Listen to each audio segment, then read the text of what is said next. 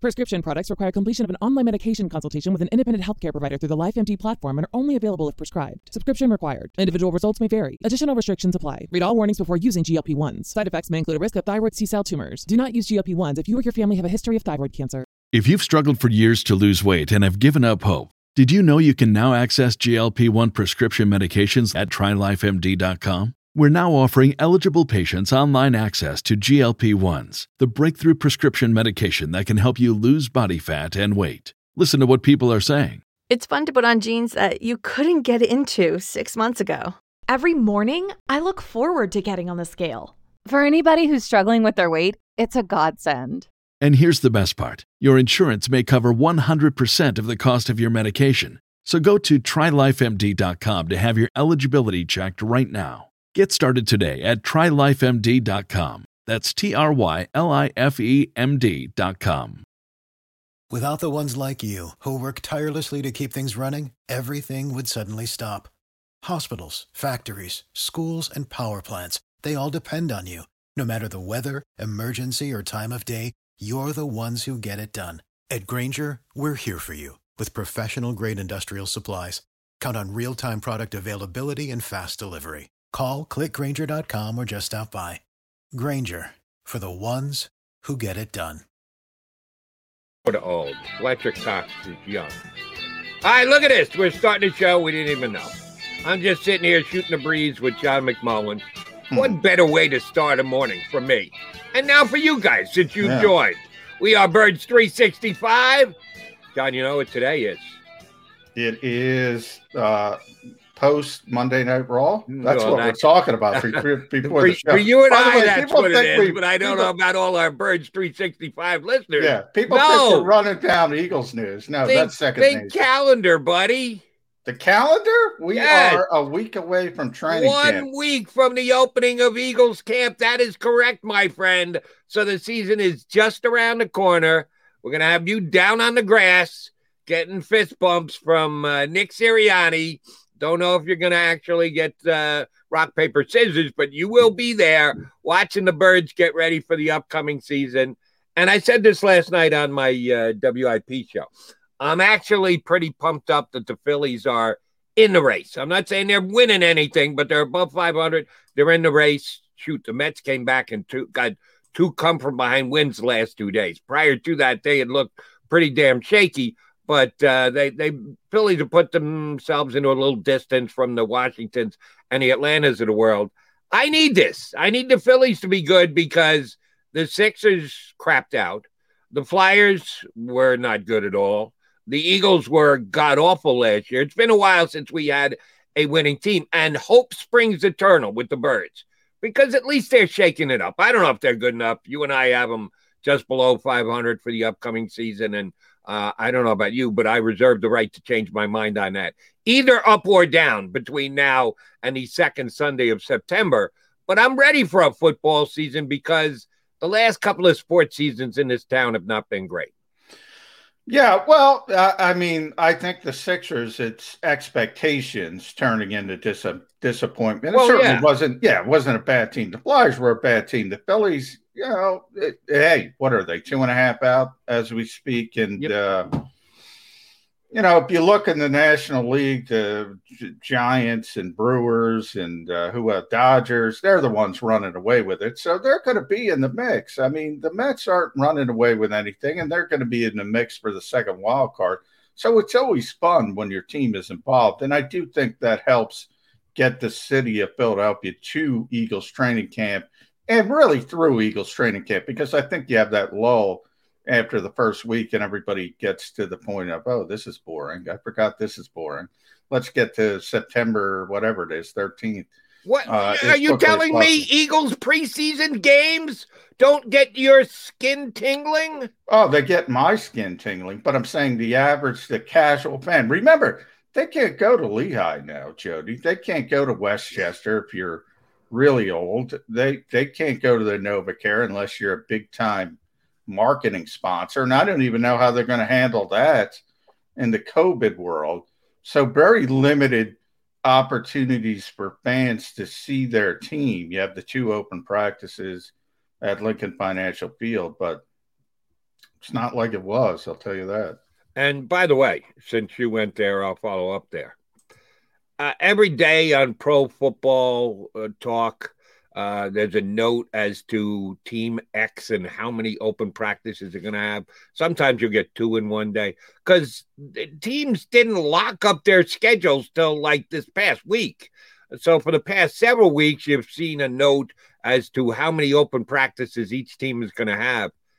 And John, it seemed to me like almost every team in the league had double digit days that they're going to have open practices 10, 12, 14 open practices. The Eagles have two. That's it. Two open practices. So even though teams seem to be playing, because there's only a handful of teams that are actually going away for uh, their entire training camp and spending it on a college campus or like in the Cowboys case on the other side of the country. Um, there, there aren't that many teams that are doing that more anymore, but there are teams that are somehow finding a way to have open practices for the fans, and Eagles just aren't supplying that for their fan base. Yeah, I think a lot of that is logistics. Like certain places, they built facilities for this. And I always bring up Dallas, Minnesota, Los Angeles as an example. They have built facilities that can hold fans. They have stadiums in their facilities, small, sort of like high school stadiums. Now, in, in the case of uh, Dallas and Minnesota, they have hotels if, if fans want to stay there. Uh, they have built sort of like a village. The Los Angeles one is supposed to be insane because NFL media is also going to be housed there uh, from a national standpoint. So the Eagles are kind of behind the eight ball when it comes to facilities. They always talk about the NovaCare complex. I got to tell you, Jody, they're behind the eight ball. I mean, things are are moving quickly when it comes to facilities and NFL teams who have a lot of money. I know David Tepper in Carolina is a very rich guy. He's talking about building a, a new state of the art facility. I'm not sure how far he's gotten. I think they're breaking ground, but there's not a lot of room at the NovaCare complex. The Eagles, when it rains, they don't even have a full size football field to practice on. Um, now they have this huge parking lot called the Naval Lot, where the old Naval Hospital used to be, but that's owned by the city. There's plenty of space to expand, but a lot of politics involved there. So they don't have the space to handle a lot of fans at the NovaCare complex. They just don't. How many years has the NovaCare complex been open?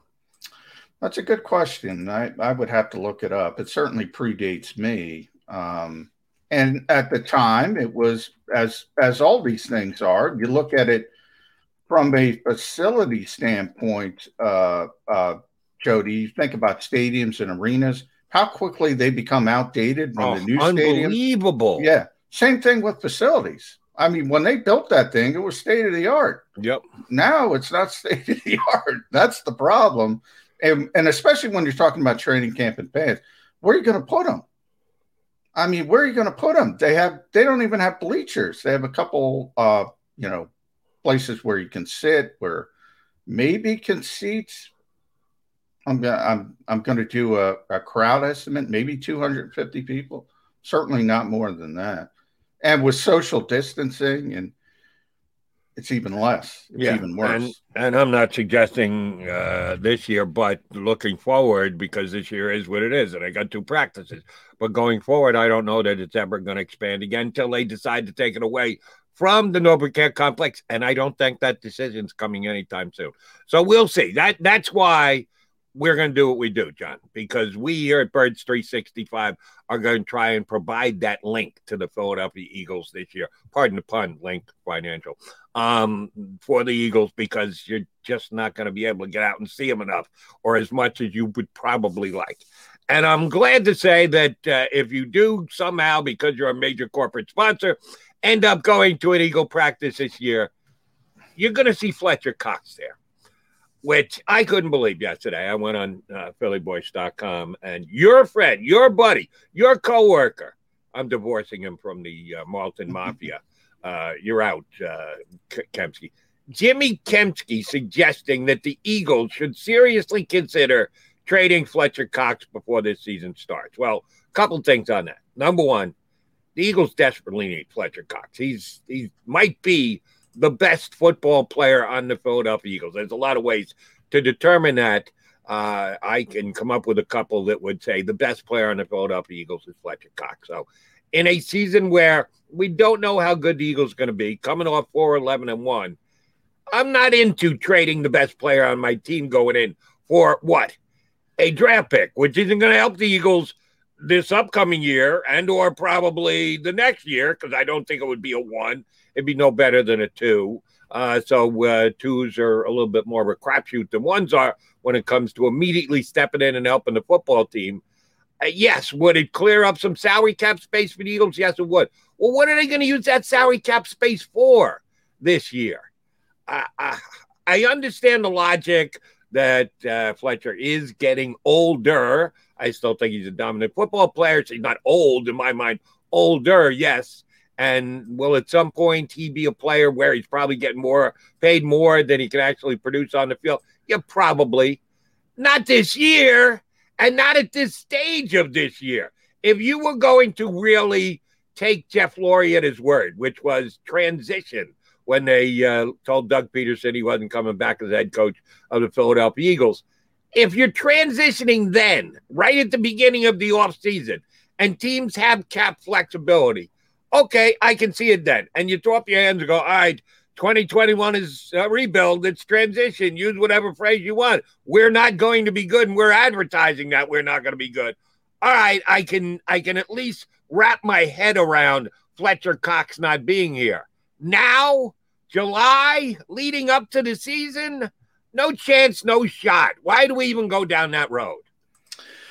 Yeah, I mean, I agree with you. There's no chance, no shot of it. I mean, if you look at his contract, Jody, 2022 would be the year probably to trade him just from a salary cap standpoint. But I, I, I think where it comes down to, and I think Jimmy made the comparison with Zach Ertz, you know, you have to make decisions and – you know, if you if you wait a bit, this is the hardest thing in professional sports. You're the son of a general manager. If you wait a little bit too long, you lose uh, value, and it, and if you give up, if you do it too soon, you give up a really good player. So that's that's what we're all trying to do as far as talking about player personnel and making these types of decisions. As far as Fletcher goes, I agree with you. He's still the best player on the Eagles. He's 30 years old. I, I got a kick out of it because he turned 30, I think, in December, is Fletcher's birthday. And somebody asked him when we talked to him in the off season, they said, Now that you're in your 30s, and Fletcher said, I'm not in my 30s, I'm 30. I'm not in my 30s. Uh, so I think it's funny. He's very aware how this league looks at over 30 players and I think everyone is, and rightfully so, because they start saying, "Oh, he's 30," and they start looking for the decline, and that's the second part of it. While we say Fletcher's still a really good player, there's this perception that I don't necessarily agree with that he hasn't been as good as he once was. And when we talk about defensive linemen, Jody, what does it always come down to? Sacks.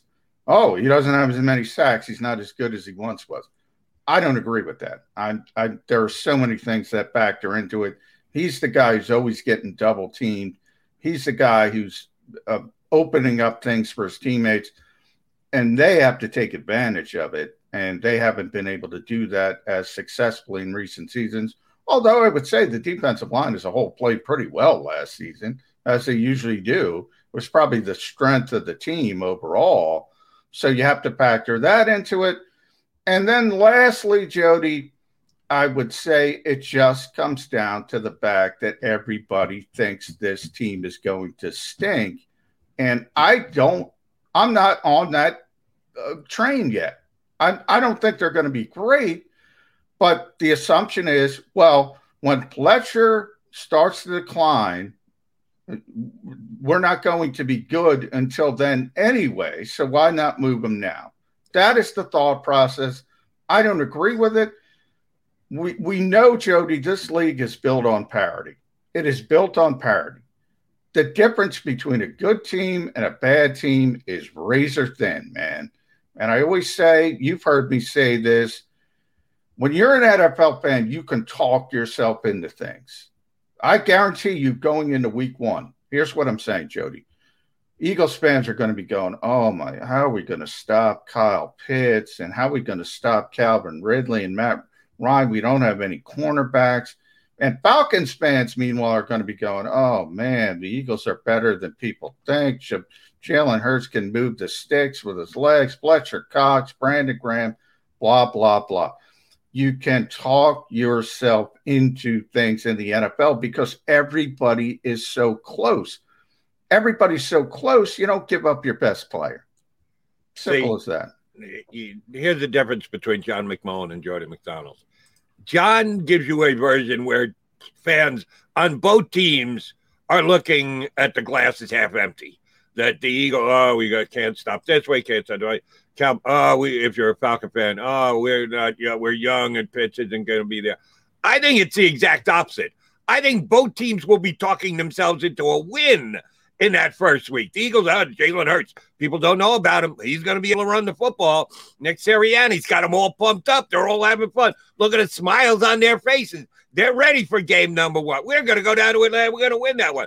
And the Falcon fans are going to say, great coaching change for us. We've got an mm-hmm. offensive genius. We're going to actually be competitive in that division. No, they talk themselves into positives. Then reality kind of kicks you in the teeth like no, well, what I was let me let me clarify. I wasn't saying everybody. I should have said a portion of the fan base is always hand wringing. And I'm saying if you're looking for reasons to hand wring, you can find them in the NFL because it's not college. It's not where you know going into a season. Our buddy Xander, Alabama's team, what are you going to give nine, 10 wins going into the season? Maybe they have two, three tough games they could potentially lose if they have a horrific season. No, in the NFL, everybody can bite, can jump up and bite you. That's what I'm trying to say. So if you're looking for reasons to talk yourself into things, you can find them. And I'm saying the people who think the Eagles are going to be awful and say, no, they're so terrible. No, they're not. They have Fletcher Cox. They have Brandon Graham. They have Jason Kelce. They have Brandon Brooks. They have Lane Johnson. Now, the majority, and we've said this numerous times, the majority of their really good players are aging, yeah. and a lot of them have injury issues. And those are all legitimate concerns. But even the worst teams in the NFL, and pick whoever you want, have really, really good players.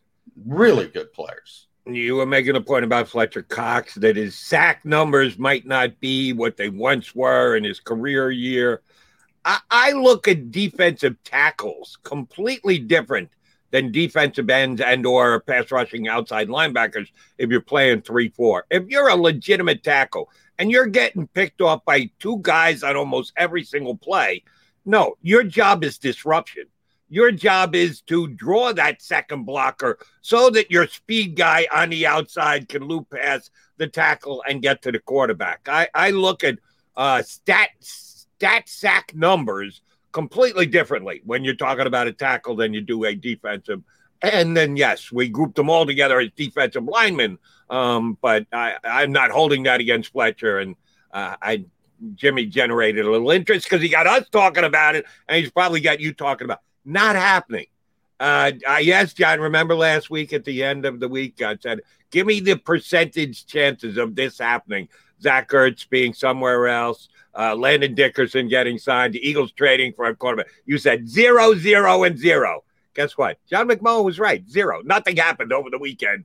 Zero chance Fletcher Cox is traded before the season starts. Not happening. I know that's a theory, and we can create any theory we want yeah, that's one that just doesn't work for me. All right. Speaking of statistics, uh, we got a uh, guest coming up joining us, a guy who's very big into the statistics. We had his pal on yesterday. Once again, we're going to the Football Outsiders to give us a statistical look at the upcoming season. Mike Tanier is going to join us next here on Birds 365. I get scared sometimes. Of a lot of things. Joining in. Decisions the dark. The dark. But I once heard someone say. But as I always say, it's okay to be afraid. As long as you face the fear. And keep moving forward. Wherever you are in life, count on the name trusted in insurance for over 80 years Independence Blue Cross. Ah, the savoring taste of a good bag of beef jerky is so enjoyable at any time of the day, as long as you can find it. Here's what we suggest. Pure Bull Beef Jerky is our answer, and soon it will be yours. Locally produced in the Philadelphia region, this high quality, healthy protein snack is easy to secure. Go to steersnacks.com and you'll see hot garlic, tropical heat, Pure Bull dry rub, and our favorite, Huck and Fought. What's that? Huck and Fought. Go now to steersnacks.com. Welcome to the Wildwoods, the perfect place where you can safely do everything or nothing at all. Catch a wave, take a nap, go for a drive, grab a bite. It's your vacation, and we're doing everything we can to make it a safe one. The Wildwoods. Your vacation, your way. The International Brotherhood of Electrical Workers, Local Union 98, is a proud sponsor of The Labor Show with J. Doc and Krause every Saturday night from 6 to 8 p.m. IBEW Local 98's highly trained and superbly skilled electricians are the best in the business, setting the highest safety standards in the electrical industry. So when you're planning your next industrial, commercial, or residential project, choose an IBEW Local 98 union contractor. Learn more at IBEW98.org.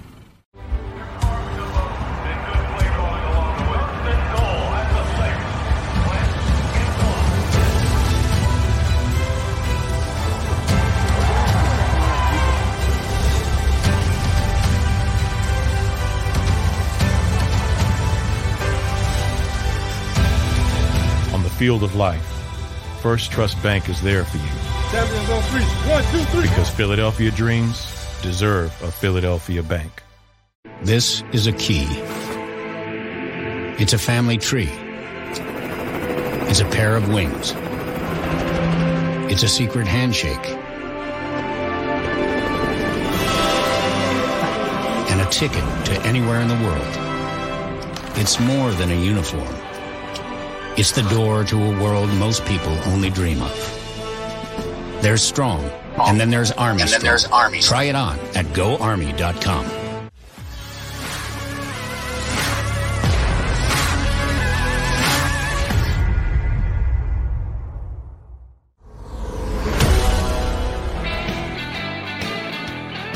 Birds 365 Tuesday. Yes, training camp week show. We've got uh, one week until the camps open, specifically here in Philadelphia. A couple NFL ones will open up uh, prior to that.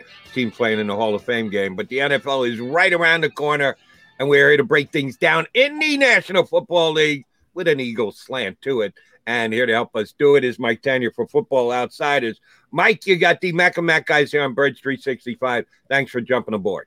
It's great to be here. Greetings from Louisville. I flew all the way from Mount Ephraim New Jersey, at the base of the Walt Whitman Bridge to Louisville to talk about Eagles training camp on the other side of the Bridge. Well, what are you doing in Louisville, Mike? Number It's- one. It is the launch for the Football Outsiders Almanac, and we're doing a lot of media down here. EdjSports, our parent company, is based down here in Louisville. So what we're doing is eating a lot of steak, we're eating a lot of biscuits, we're eating a lot of barbecue, but we're also talking about the launch of uh, Football Outsiders Almanac. It is Very a nice. tremendous, yeah. And I tweeted that yeah out yesterday with Aaron Fo- footballoutsiders.com. You can get it on Amazon. And you know, Aaron uh, showed us how thick that thing is, Mike. I think 525 pages or something. It Yeah, is, look at that yeah. thing. That could that Yeah, could do that- damage. If you took a one of those upside the head, you could Yeah. get Yeah. knocked out cold. That's a weapon. You know, a lot of people don't know. Mike just mentioned uh, Mount E from New Jersey. Mike was a high school teacher of Joe Flacco. So you can give him credit uh, for the reason uh, Joe can figure out the numbers in the box. I think that's all. I think you take credit for that. Is that correct, Mike? I taught Joe Flacco everything he knows about calculus. Calculus. Okay. Well, as, totally as. Yeah.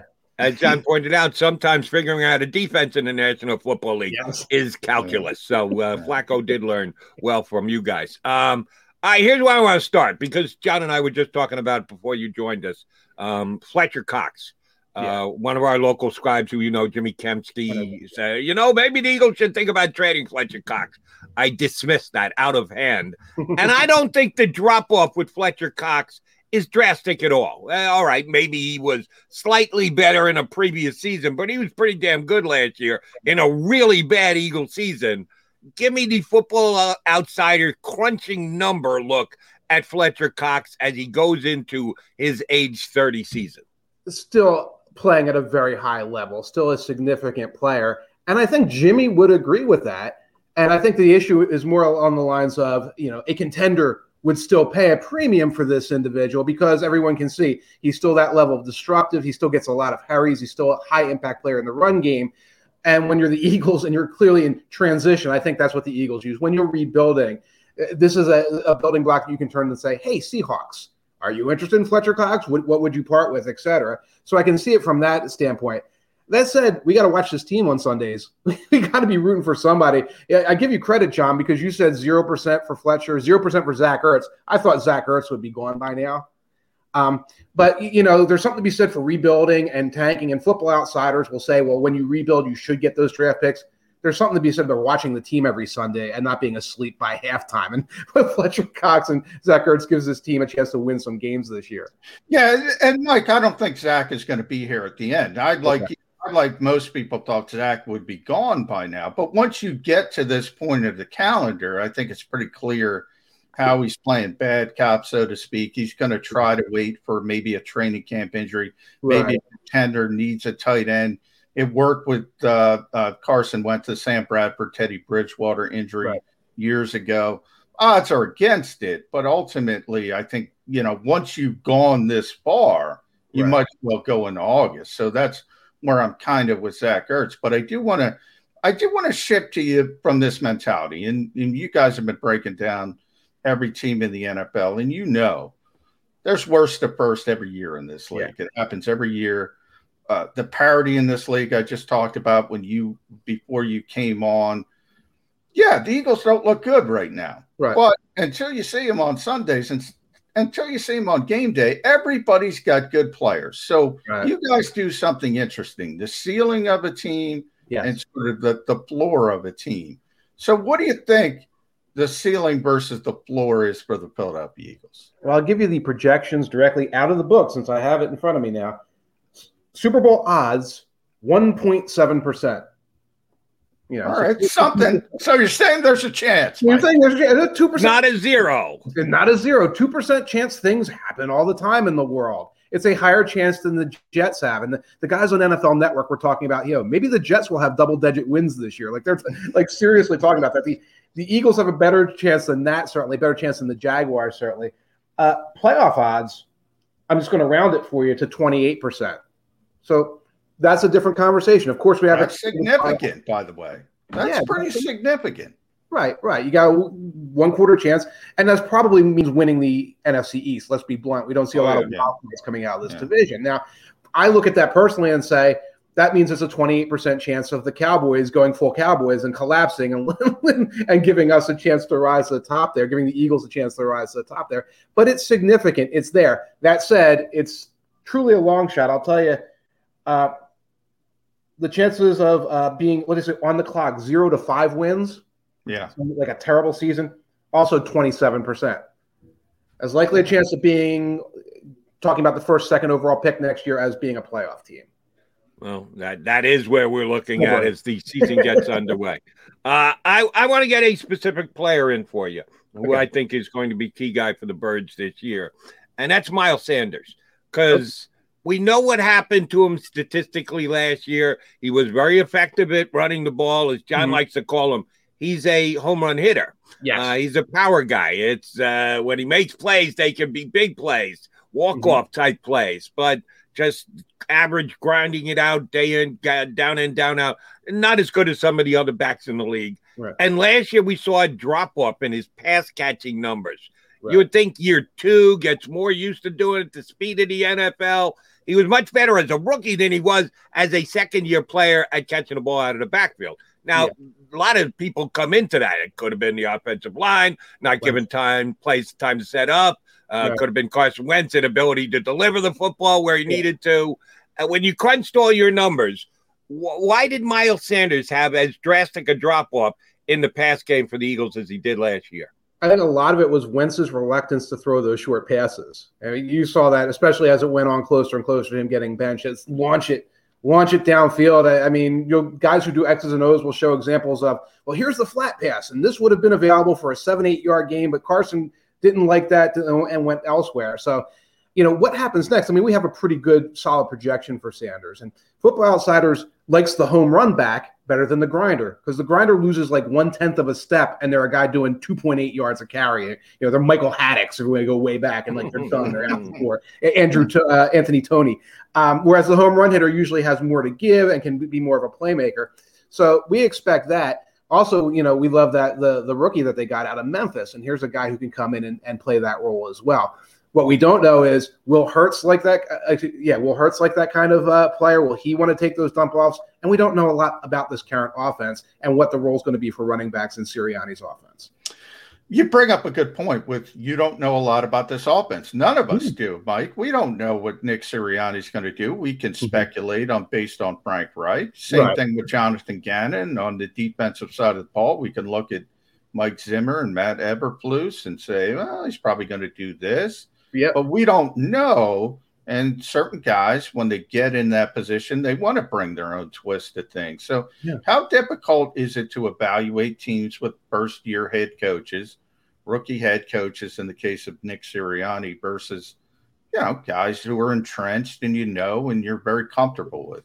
We generally just sort of have like a default setting we put in for a rookie coach. Not, not a returning coach, because then you can put things in. Oh, this yeah. is the second stop, Mike McCarthy or somebody like that uh, and what we usually anticipate is that there, there there's a lot of time there is a, a boom at the beginning of the season, and then later in the season you can almost it, it wears off. Like so that's like oh he has the element of surprise. Other team couldn't prepare for it. Rah rah this boom bah the kids go running out for the new coach if he's not you know Matt Patricia and he didn't tick them off on the first uh, first day training camp. Uh, so you, you, anticipate that and you put it down, and then you get a, a, something that you can put a track record in after that. So that's the same thing we did with you know Judge last year for the for the Giants, and I think actually the Giants were kind of all over the place last year. But that ch- generally tends to be the case. Like there's some surprises, but then it wears off, and that's not what you do with a Ron Rivera or a McCarthy because you can plug in some kind of track record of success and go on from there. One of the things I'm interested in that uh, you guys put out, and I just want to know how you went about doing it we're going to a 17 game season in the NFL, listening yep. to both the NFL network, ESPN, anyone's got broadcast. The biggest season in the history of the National Football League. Well, because they added one more game. Right, right. Technically, they're right, but yeah. I'll judge how big a season it is after it gets going. Thank you very much. but we know they're adding another game. You guys speculate on numbers and what you think is going to happen and uh, what player is going to accrue as far as stats go do you just like add 6%? Because uh, 117 is about a 6%, yeah. I'm rounding off here, addition. But it's also that much more wear and tear on the players. And it may be handled differently by different teams. I'm mm-hmm. not suggesting like uh, the NBA where guys just take off because you right. want to save their bodies for the entire year. It is one more game. How did you guys deal with that statistically as you were prepping to put out numbers for the year that the fact that they're going? From 16 games to 17 games this season? There's like a there's an injury variable that we'll put in for everybody, and it's kind of like green, yellow, red. So somebody who has like a great health record, green, we, we kind of factor in maybe they'll be injured for X percent of snaps. You know, somebody who's hurt all the time, then it's like a red, and it's like this person might only be available for half the season, and you base it off of that. So there's kind of like we're just adding 6%, but that's also working in the background. And the other thing is everything at Football Outsiders is opponent adjusted. So it's not just 6%, it's an extra game against this team. If this team's the Pittsburgh Steelers, we might be adding a lot of passing yards, rushing yards, because they're going to be facing a great defense. If that team's the Jets, it might get higher, higher, higher. So we're seeing some interesting things right now. Passing records, I, I think um, Patrick Mahomes' estimation is something like 5,300, 5,400 yards.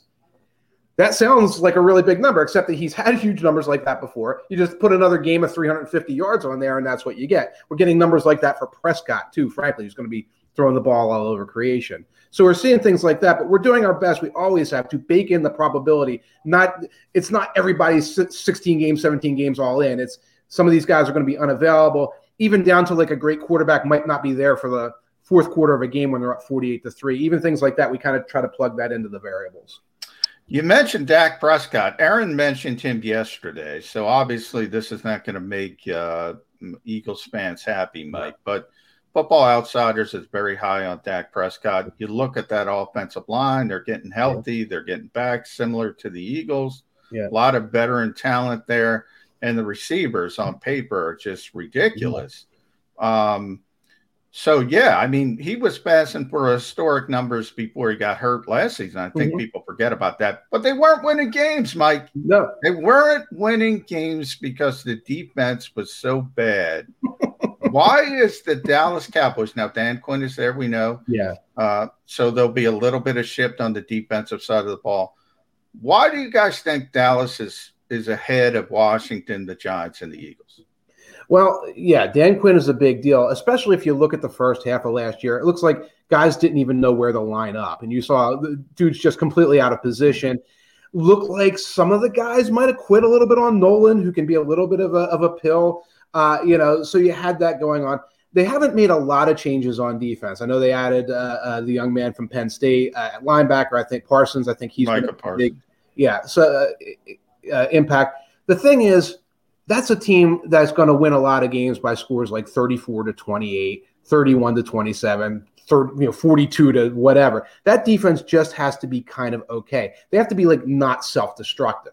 Okay, because the reason why they uh, early in the season that was self-destructive, and then Dak was gone, and they were down to Ben DiNucci and things like that. So, yeah, if you're looking at the, I know Eagles fans are like, well, you know, Dak's overrated. Dak's overrated. Okay, maybe he's probably going to be very, very good. You have to get past that.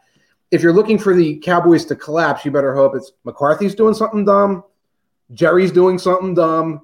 Uh, Quinn isn't all that, and the defense isn't all that because what you want to do is outscore that team because they're going to get their points. Mike, uh, I want to ask you about timing. Timing is everything in life. Somebody once said that. They were probably pretty smart. Uh, and it Mhm. certainly is for you guys at Football Outsiders. Because you have to put the book out at some point. You got it coming out this week. You've been compiling it all during the offseason.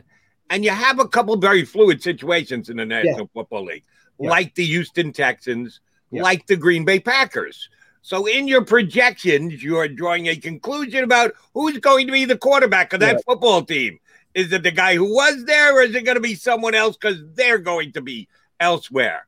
How much arguing goes on? Hey, we can't put it out till this week. Let's wait two more days. Maybe we'll know if Aaron Rodgers is going to be traded. How much did you guys have to go through that process before you said it's going to the printers? This is it, boys. Give us your final location of these important QBs. Oh, it's a hard stop. What happens is we have the arguments beforehand of how we're going to project and how we're going to write. Because there's a, a, a deadline where it's like if we don't put it out, we're not going to sell the book, and we Right. have we have bosses who are going to come down on us. Like the Julio Jones was very late in the game. Like that trade Yeah. is like, yeah, you have to rewrite the Titans to a degree. I mean, and, and the Falcons a little bit, although they were a rebuilding team. But you know what we did was how are we going to approach the Aaron Rodgers situation? And Aaron Schatz kind of came down with project with Rodgers, and if he's gone, we all know it's football. You know, if Aaron Rodgers isn't there, it's like, well, we didn't know. like, you, you know, it's lower. Go. And we said do the projections without Deshaun Watson, in part because there are so many variables to that, and in part because the Texans were fire sailing anyway. So it's like you know we put a projection I think of like five and a half wins or something like that for the Texans, and then oh well Deshaun is back and he has no legal troubles and they're excited. Okay, we'll go go a little over that. So you try to base it on the logic of what the team is doing, and sometimes you have to make the best guess and realize you know us and everybody else trying to do an annual. We're going to put it on. We're going to put it out there, and it might be obsolete in two days, but you do the best work you can on the information you have. All right, Mike, that's interesting. You bring up the Football Outsiders War Room. You guys are arguing back and forth back. So, did you have a Tom Donahoe moment where you just rolled your eyes at somebody and said, oh, I don't think this team is this. You like this team? Or is everything just kind of boggled down in the football outside numbers and there isn't a lot of room? I, there's got to be some give and take, or am I wrong? There's a lot of give and take. Now, Aaron and I have been doing this together 17 years. So I, I don't know. It's like it would be like Parcells and Belichick. Like, they're like, yeah, I know what you're thinking. I know what you're going to say, and we go back and forth. We've had examples sometimes of like a, a team that we project to win 12 games, and then a, a younger writer brings a chapter in and he's like ripping the team and like, what what is this? This is a 12 win projection. Yeah, Come talk to us about it. But most of the time, you know, Aaron is in charge of the projections. He puts them in, and then we debate them, and we sometimes debate them heavily. This year, the Giants, because we have a very low projection on the Giants, and I had to go back to the, him, and I'm like, "Are you sure their defense was good last year? It's the third youngest roster by our metrics, the third youngest roster in the league. What if these guys all?" And we went back and forth on it. And when I wrote the chapter, it was like what I basically said. Well, there's kind of like you said, there's a chance there's a chance Dave Gettleman's right, and Danny Dimes is amazing, and they're going to throw the ball down the field. But the projections, but the projection says this, and here's why, and that's how we go about it. So hopefully, when we do it, it's collegial, and we create a situation we can talk about the scenarios in the book while saying these projections are the best projections you're going to get out of any annual that you're going to see in the NFL. Yeah, I'm not a Danny Dimes guy, and I haven't been right. since the day that he was drafted. And I know he's had a couple of games where you've had wow moments, but they're yeah. few and far, far between. So I'm, right. I, I, although I think I like Judge, and there are certain aspects of the Giants I do like. The mm-hmm. quarterback mm-hmm. is not one of them, and I think that will keep them from winning the division this year. Anyway, uh, let's stay in the division. Fitzpatrick, Fitzmagic, Fitz tragic. It can be any of those three when you're talking about the Washington football team. Give us the football outsiders breakdown of how often he's going to be Ryan Fitzpatrick, which is middle of the road, or mm-hmm. Ryan Fitzmagic, which is you can't believe the plays he's making and pulling out of his ear hole, and the Fitz tragic aspect, which means three or four interceptions. Uh, he's shown them all over the course of his career. Who's going to be the dominant persona in this year's Washington football team season? We're going to see all of them from him this year. And uh, our stats generally like Fitzmagic. I think one of the reasons why is because historically he's had his two or three magical games, and then halfway through his five interception game, he gets benched.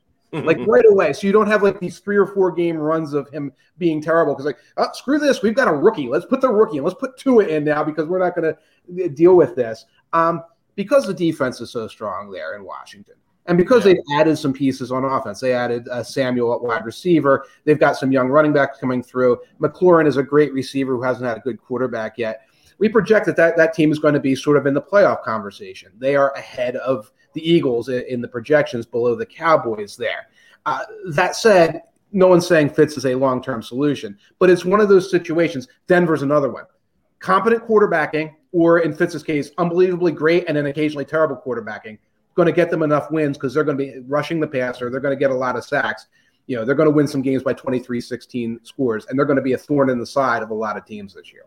That's an interesting point Mike brings up. Usually, when we see Fitz tragic, that's it. Mm-hmm. He gets yeah. benched, and we yeah. don't get to see him potentially bounce back. I think that might be a little bit interesting, and that might be the reason I kind of lean towards the Washington football team in this division because of that defense. I love that defense, Mike. But right. I, I, I do want to talk about the quarter, and I do want to talk about Aaron Rodgers and Deshaun Watson for this reason. Mm-hmm. The most likely scenario is Aaron's in Green Bay. But as you said, if he's not, it's foobar, it's screwed up. Right. I, I want to look at it from the other perspective. And Deshaun's probably on the commissioner's exempt list. He's probably not playing. Right. But in the in the slight avenue that Aaron Rodgers is in Denver or Deshaun Watson is in Denver yes. or Miami or Philadelphia or Carolina or wherever. Mm-hmm. How do you guys talk about how drastically that would shift the landscape and particularly the Eagles? Because right. where do the Eagles go if they have Deshaun Watson and a projection?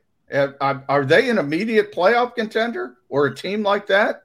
I think with Deshaun Watson in the NFC East, they would vault up very, very quickly because you're putting a very proven high level quarterback into the uh, into the uh, projections in a division where there's not a proven team, there's not a ceiling above them. I think most of the scenarios we talk about are Denver because yeah. Elway loves getting the quarterbacks. He could probably get Aaron Rodgers on the phone and and bring him in there if he really chose to. Denver, with their really strong defense with a really good offensive line, they would vault up to be a high level playoff team. But they're also in a division with the Chiefs, and it's like, well, they'll go like neck and neck with the Chiefs, and that could possibly make them fall off. And the NFC is different. There's not as many teams like that, and uh, bringing in a Watson or adding or subtracting a Rodgers could make that kind of move there. So if the so there's so many ifs. If the Eagles uh, were to get Watson, I don't think Rodgers would ever be on the table for that. no, no, no. like uh, him and the, the, first press conference he'd leave and never come back. Uh, but, but you put him in there, and, and if that happens, of course, guaranteed, Aaron runs the projections. I have a feeling we'd be talking about a very different scenario because it's just so different than saying here's a second year guy with five starts. Here's a guy who's led teams to the playoffs. We know what he can do with these weapons. We know what he can do to an offense. Mike, I want to get you on a record about the other half of that Miami mix from last year. We brought up Fitzpatrick, tragic magic, whatever, uh, yeah. and the guy who eventually replaced him, but didn't really because they kept bringing Fitzpatrick back off the bench. Yeah. Tua Tagovailoa. I just flat out loved the kid when he mm-hmm. was in college. Uh, and he was the guy who actually replaced the Eagles quarterback now, Jalen Hurts, and won a championship yeah. immediately.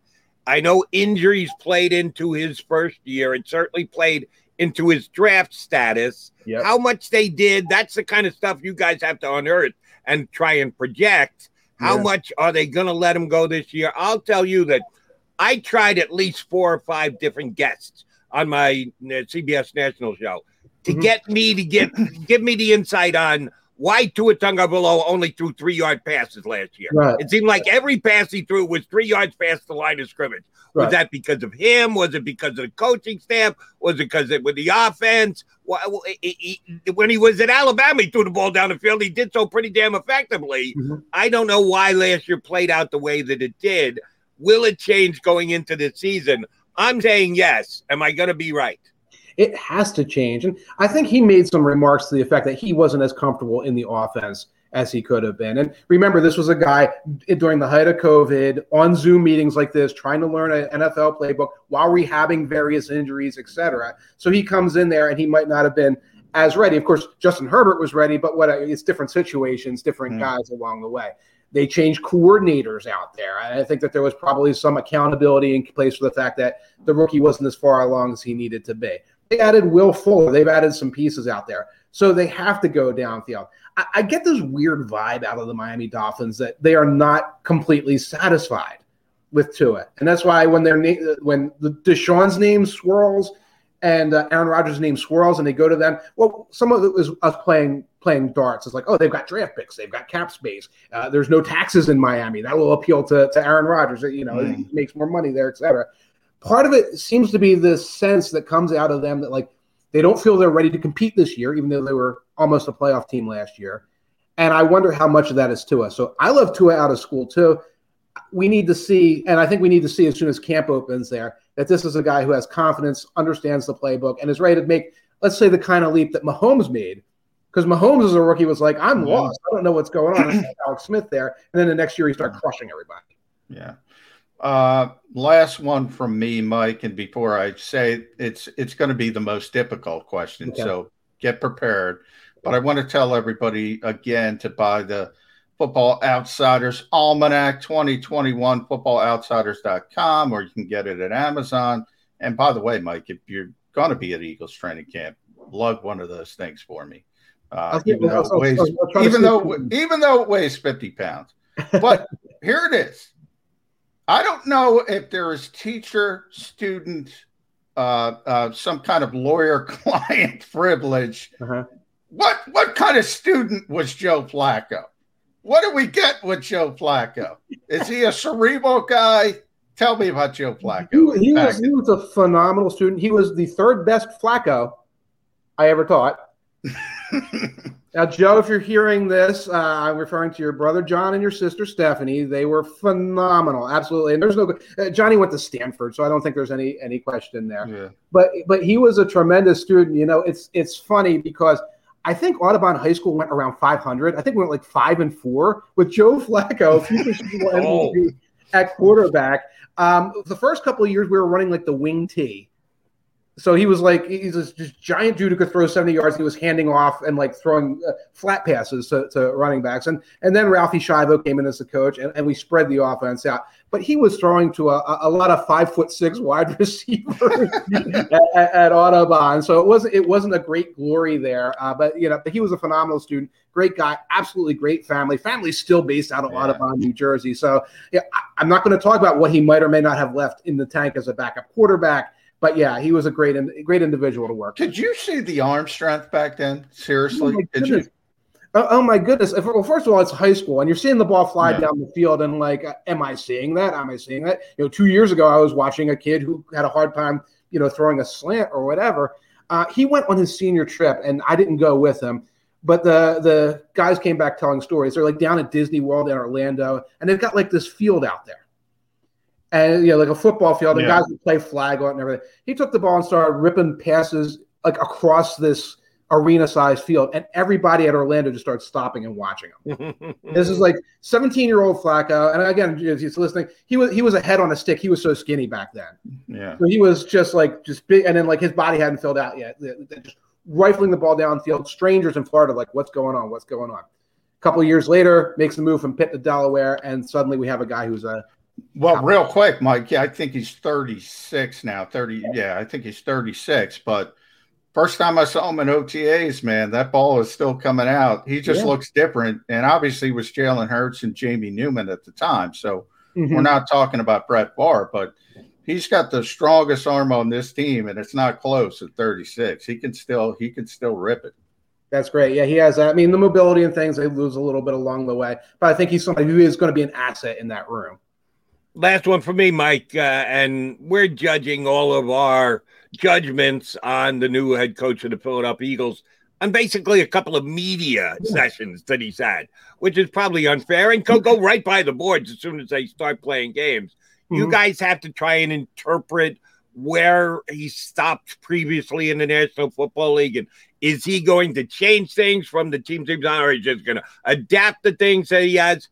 Where do you guys come from, which is a combination of both analytics and opinion where do you guys fall on how Nick Sirianni is going to compare? I want to ask you to compare to Bill Belichick. That's unfair. Yeah. But the other first year coaches, guys who are getting their first shot in the NFL this year. Well, we have him above Urban Meyer, who's already who's already in trouble with the union and bringing in Tebow and doing all of these uh, these things like that. So you know, and, and, it's similar to that guy the the uh, Chargers picked up Staley. Yeah, uh, Brandon com- comes in and it's like, well, what do we know best about these this guy? Well, he was a defensive coordinator under uh, Wade Phillips. He was trained by Wade Phillips. And he did go out and he coached one good year with the Rams and Aaron Donald, which I could say, go get him, Aaron Donald. I think I'd be a good coach. So, like, we put him in there. And that's where we're at with Sirianni. It was like, well, Frank Reich gets very, very high grades.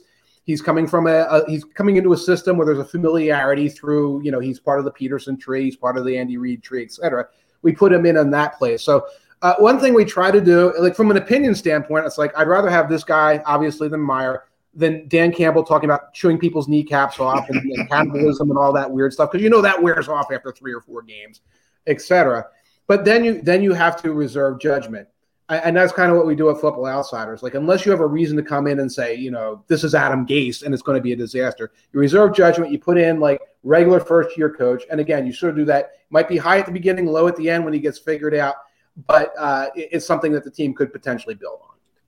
All right, Mike, one more time. If you got it handy, give us a peek at the uh, Football Outsiders Almanac, all 500 and change pages of it. Damn, that that is. If you hit someone with that, you're going to be arrested for assault with a deadly weapon. You could do damage with that thing, and you could do damage for your fantasy football season yes. coming up this year. Make sure you grab uh, their periodical before the season gets underway.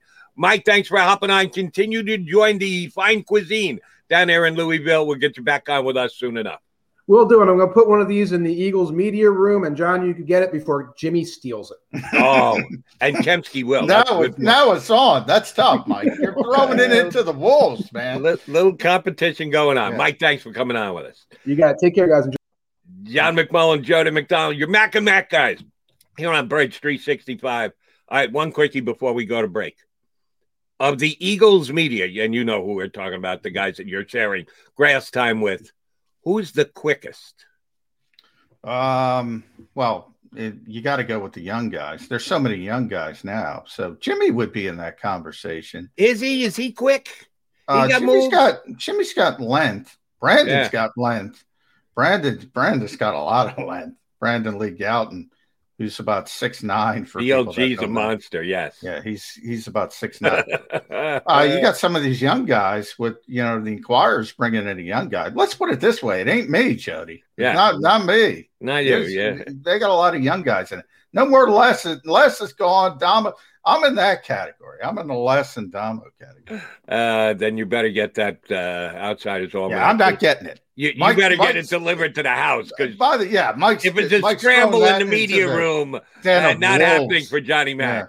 yeah, that ain't happening.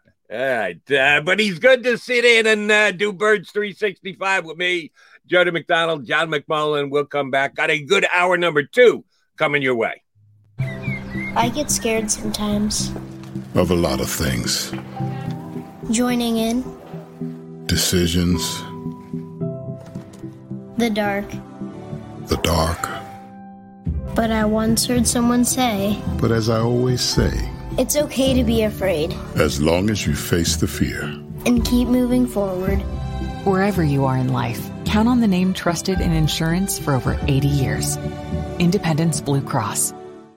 Ah, the savoring taste of a good bag of beef jerky is so enjoyable at any time of the day, as long as you can find it. Here's what we suggest. Pure Bull beef jerky is our answer, and soon it will be yours. Locally produced in the Philadelphia region, this high quality, healthy protein snack is easy to secure. Go to steersnacks.com and you'll see hot garlic, tropical heat, Pure Bull dry rub, and our favorite, Huck and Fought. What's that? Huck and Fought. Go now to steersnacks.com. Welcome to the Wildwoods, the perfect place where you can safely do everything or nothing at all. Catch a wave, take a nap, go for a drive, grab a bite.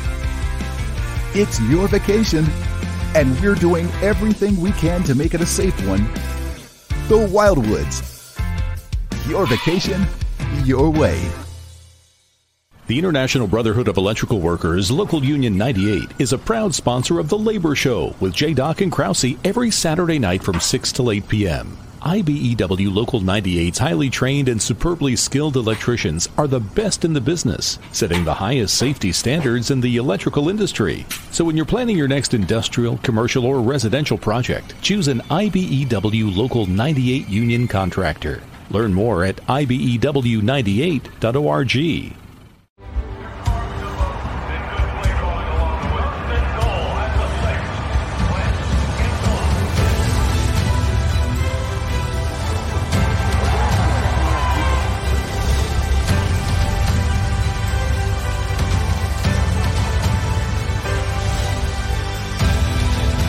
field of life, Firstrust Bank is there for you. One, two, three. because Philadelphia dreams deserve a Philadelphia bank. This is a key. It's a family tree. It's a pair of wings. It's a secret handshake. And a ticket to anywhere in the world. It's more than a uniform. It's the door to a world most people only dream of. There's Strong, and then there's Army Strong. Try it on at goarmy.com.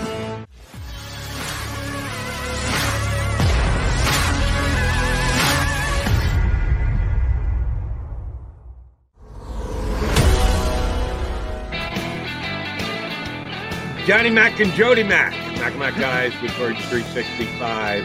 The countdown is on. We are one week away from the opening of Eagles training camp, which means the regular season is just around the corner, too. We'll continue to uh, throw some topics in there, make some predictions in there, rip some people in there as we get that much closer to a 2021 NFL season. Uh, Johnny Mac, I need to bring this to your attention uh, because you know I am the biggest nervous Nelly when it comes to certain things. And it was uh, put out there in the media ethos that the Jacksonville Jaguars got their two first round draft picks signed, Trevor Lawrence early, Travis Etienne as well, and both with getting zero offset language in their contract. None. Nunca. Zip. Zero. Zilch. They get all their money if the worst case scenario happens to befall either of those two players. And you've continued to tell me the reason that Lander, Landon Dickerson is not signed, the only Eagle draft pick not signed, is because they're probably debating and negotiating offset language. Well, we have precedent in the NFL this year that Some teams are willing to cave on that, one in particular, the Jacksonville Jaguars, and say, yeah, yeah, yeah, we got faith that you're going to be here. We loved you when we picked you. We love you now. Yeah, we're not going to cut you anytime soon. So, yeah, no offset language. You're going to get it all during the life yeah. of the contract. There's a precedent there, buddy.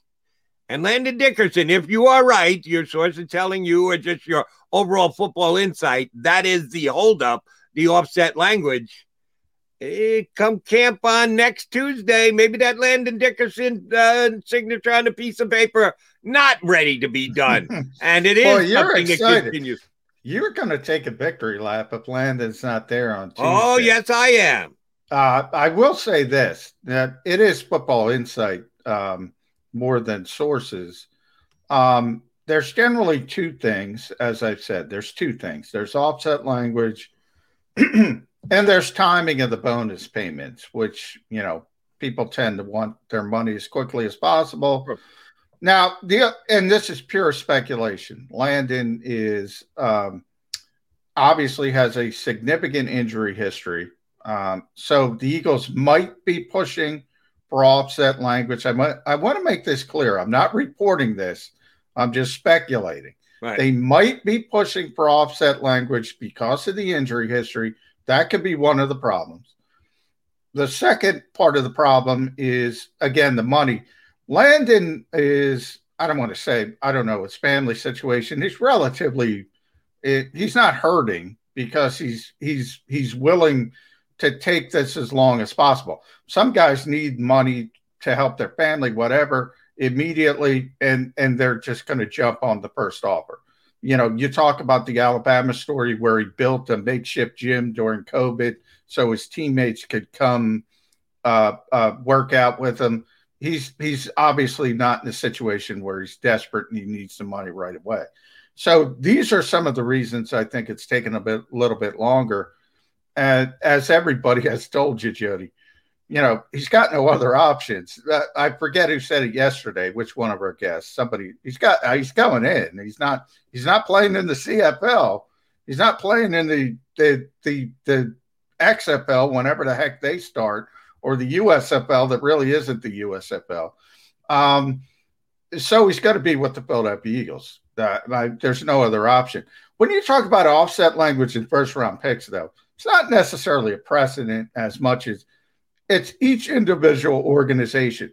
One thing I've laughed at from organizations, remember, as a rookie first round pick, you sign a four uh, a four year deal with a fifth year option. So that fifth year option is already built in. If the guy stinks, you just move on. You don't pick up the fifth year option. We know how GMs in this league are, Jody. If you have a bad rookie year, you're not getting cut. They're going to say, This is a first round pick. We got to give him a second chance. And it keeps going down the road.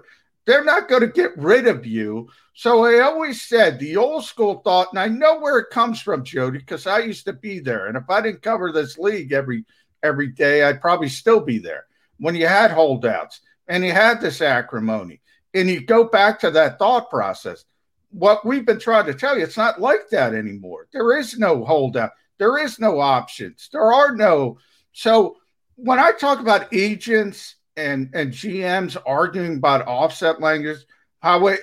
Save big on brunch for mom, all in the Kroger app. Get 16 ounce packs of flavorful Angus 90% lean ground sirloin for $4.99 each with a digital coupon. Then buy two get two free on 12 packs of delicious Coca Cola, Pepsi, or 7UP, all with your card.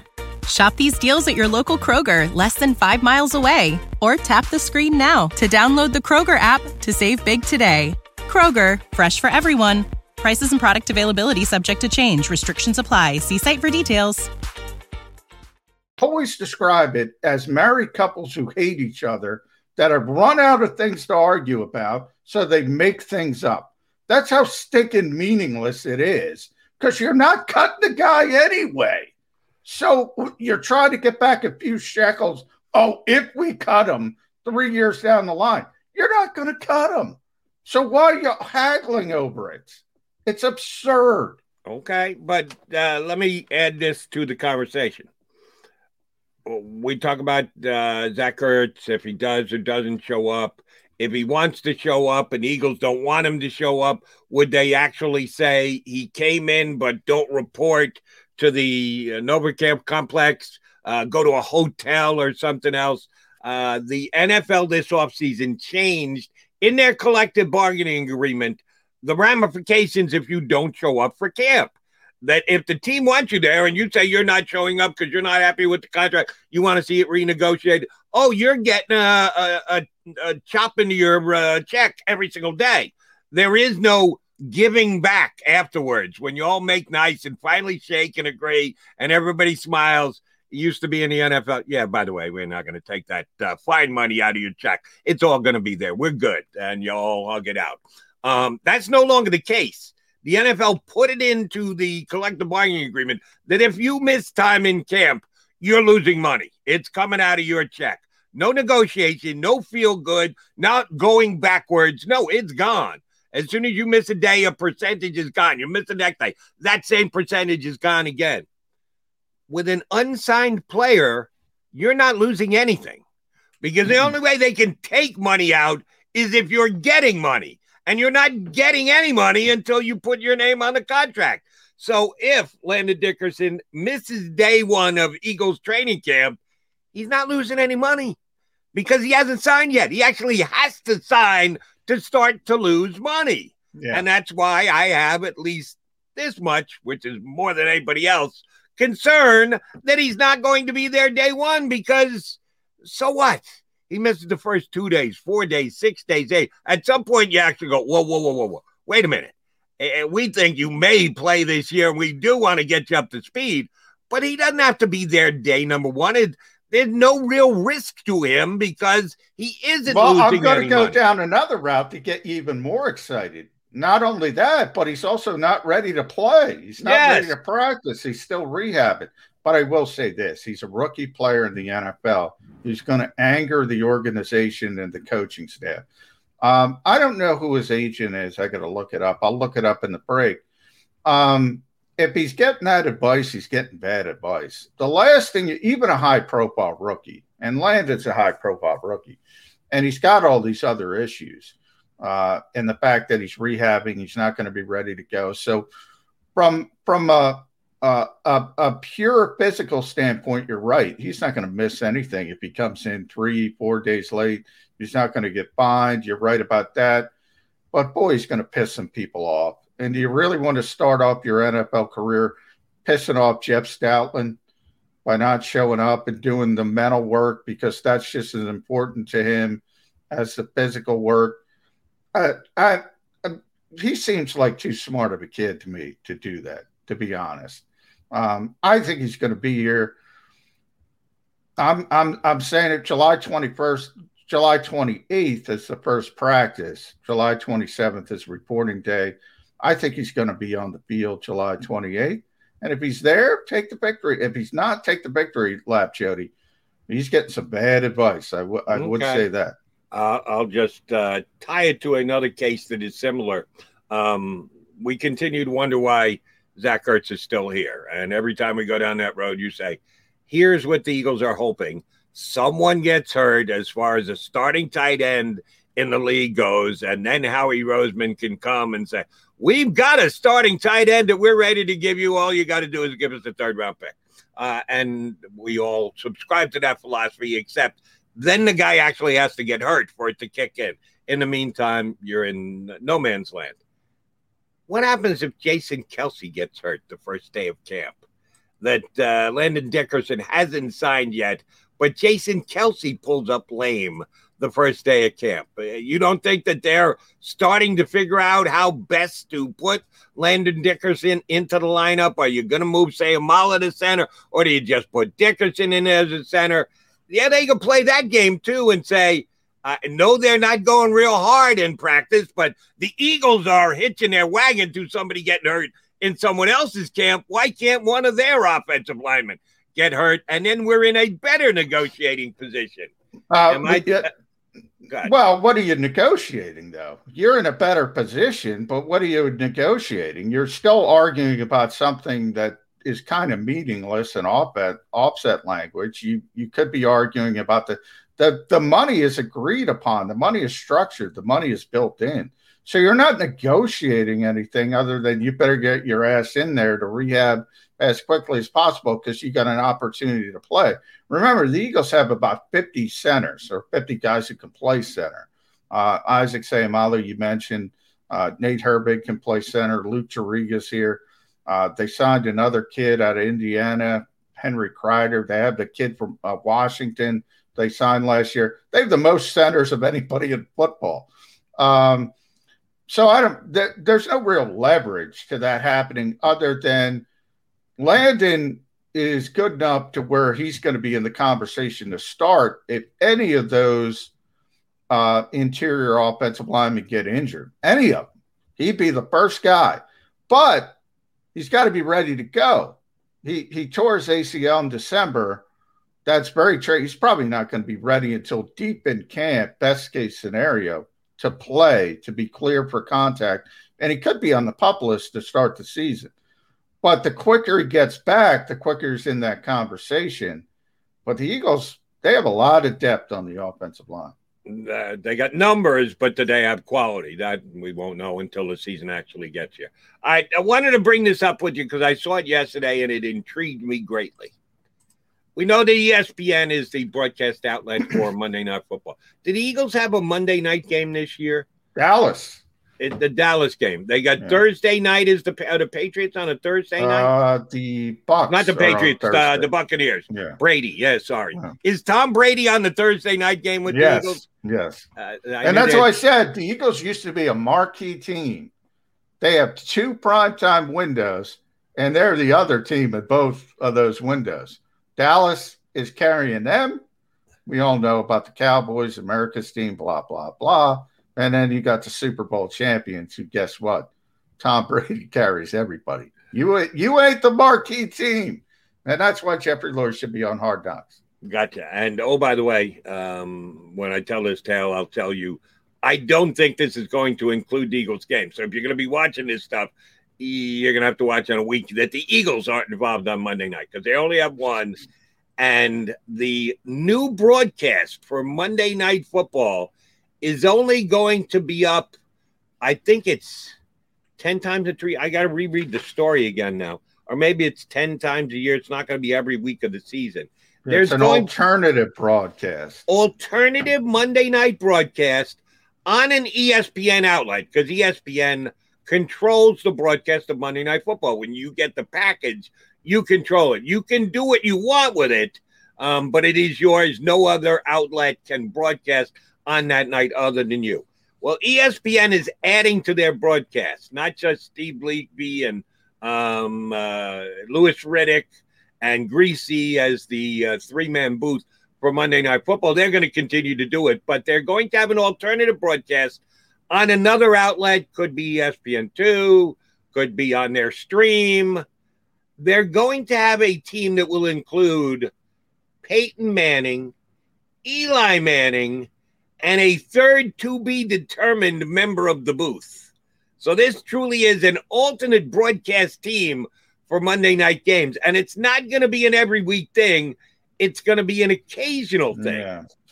Which yeah. is just flat out weird. I know that they've had some success with doing the uh, certain aspects of getting the national championship on the football level where they've got four or five different channels dedicated to the game different broadcast teams, studio shows that are breaking down film and numbers while the game's ongoing and they've had some success with it. It certainly allows them to flex their broadcast muscles and show how good they are at all these different things. But don't you need just one broadcast of Monday Night Football? Do we really yeah. need a second one? I'm a big Peyton Manning fan. Was as a player, am as a broadcaster. His Peyton play stuff has been uh, entertaining and phenomenal. Uh, he's been long speculated to be a guy who's going to be the lead uh, analyst in a booth someday. And he's put himself in a position where he gets to basically pick and choose how much he wants to do. And he's doing this with ESPN again. Will you be turning to the Manning brothers alternate uh, broadcast when Monday Night Football is on more than one network? Probably not. I mean, I'm going to be honest. Probably not. Um, but Jody, everybody, and this goes beyond the NFL, this goes to television as a whole, and particularly sports television. Everybody is trying, you know, they don't, they have old school people like us. We want to watch the damn game on the TV, tell us where to go. Uh, you have this new generation that consumes things in a different way. Everybody's trying to figure out how to get these people, how to get these people. And more so than even watching clips on Twitter or YouTube or where people are watching this show and subscribe to the JAKIB Media channel and all that stuff. Everybody, even the NFL, is trying to get to it. They did the thing with Nickelodeon to try to get younger viewers, which was actually a little bit of a success. That to me makes more sense than two football, two differing. Now, if you have different angles and they have, as you mentioned, with the national championship and they have the channel with the alternate views, maybe I can understand that. But if you're just bringing, oh, the Mannings are football royalty, watch them instead of uh, Riddick and and and Steve Levy. You know, that to me is the same thing. Okay, you you're going to split the audience you already have, and and it's not really adding anything unless people like Peyton Manning so much they want to they want to look at him, or Giants fans want to hear what Eli Manning has to say. I don't think it makes a lot of sense. I think it's just a Manning thing, and they're like, uh, let's throw it out there. I, I think the Nickelodeon, some things make sense to me. Like you're trying to get a different audience. I get that. I don't think you're getting a different audience. You're just splitting the audience you do have. Right. And that would annoy me greatly. I uh, actually know Steve Levy from 30 years ago, as a matter of fact. Levy and I worked together at uh, FAN before he went up to ESPN. Uh, so Steve's a longtime friend. I root for him. I love the guy. Always have, always will. They're undercutting him. How do you yeah. not bring? How do you bring in Peyton Manning and go? Oh, by the way, Stevie, we need you to hold your usual Monday night ratings, which aren't great, which always pale in comparison to Sunday night football. Uh, it's just unfair to those guys to say, yeah, we want you to get just as many people, but oh, by the way, the Manning guys are going to bring in this unforeseen audience that, that we know is out there that doesn't watch football on Monday night. Yeah, right. Who's not watching Monday Night Football yeah. to begin with anyway? Who's going to watch a football game on a Monday night? But they think that it's going to work with these other guys. It just doesn't make any sense. And I don't want to do this. It's uh, bad mouthing of Peyton Manning. I think Manning is great. But I just think for ESPN, it's them being greedy that they think they can get every last person on the face of the earth, the uh, political wonks to turn off either Fox News or MSNBC. Not happening. They're not, not coming over to not, watch football on a Monday night not, just because Peyton Manning's doing now. it. Well, I will say if it if it goes down like you just speculated, and they're expecting uh, Steve Levy and those guys to have the same ratings and they don't know they're splitting their audience, yeah, that's bad. I think they got to know that. If they don't know that, mm, yeah, I mean, I don't know what they're trying to accomplish. As I said, that, and I use the Nickelodeon thing as an example. That's bringing in a new audience. That's bringing in a new audience. Kids might sit there right. with their parents and watch for a few minutes. You're getting more eyeballs you're just splitting the fans you have that are going to watch the game. And somebody might say, oh, let me check out Peyton Manning instead of Louis Riddick and, and Steve Levy and Griese. Yeah, I mean, if ESPN doesn't know that, they need different people running ESPN. They got to they got to figure that out pretty quickly. And don't tell me about success because that that company's been uh, look, they're a monster, but they haven't been going in a positive direction for years now. I still think they're pretty damn smart, uh, but it has become a fractured audience, and they've been outside the fracture as much as everybody. But they're trying to get involved in the streaming stuff too with ESPN Plus, and I guess this is another attempt at it. Uh, but it just you and I are on the same page here. It's one football watching audience. If you want to split it up, that's fine. If you're yeah. eventually going to make the Mannings into a pay per view type thing, put it on ESPN Plus which uh, you got to pay for Plus, and that is going to add subscribers on ESPN Plus. Maybe I don't really think so. I think people just watch Steve Levy. Uh, if if they're if they haven't already bought ESPN Plus, I don't think they're going to buy ESPN Plus just to get the Mannings broadcast on Monday Night Football. That's just a sports consumer from your pal Jody McDonald here. All right, we well, are your pal. TV executives are like newspaper executives. They were regarded as smart one time as well. They are way behind the curve. They have no idea how to get this younger audience, Jody. No idea. And everybody's scrambling. And nobody, they talk like they know, but nobody has figured it out to date. And I do a lot of stuff with TV ratings, and nobody has been able to figure this out. Agreed. Nobody. John McMullen, Jody McDonald, your Mac and Mac guys. All right, uh, we got one more guest to come your way. Another uh, fun national guest, uh, Alan B- Adam Beasley from. Uh, uh, he's actually a freelance guy these days. He's doing some work for the Pro uh, Football Network, Miami Network. Herald. So you get your Tua questions in. Adam covered the Dolphins for a long time with the Miami Herald. now he's working for the Pro Football Network. So as a national guy. So he he is really plugged into the Dolphins. So we'll get all our Tua questions, all our Deshaun Watson questions answered. Yeah. Oh, by the way, I'll make a prediction right now. He's not going to have the answer either because I tried five different guys this year to definitively tell me was it Tua because he wasn't good enough and they didn't have the nerve to have him throw the ball down the field, or was it just the fact well, we'll be closer? We'll be closer to that. Right, How's that? We'll little bit close. Little Adam Beasley's going to join us coming up next here on Birds 365. I get scared sometimes. Of a lot of things. Joining in. Decisions. The dark. The dark. But I once heard someone say. But as I always say. It's okay to be afraid. As long as you face the fear. And keep moving forward. Wherever you are in life, count on the name trusted in insurance for over 80 years Independence Blue Cross.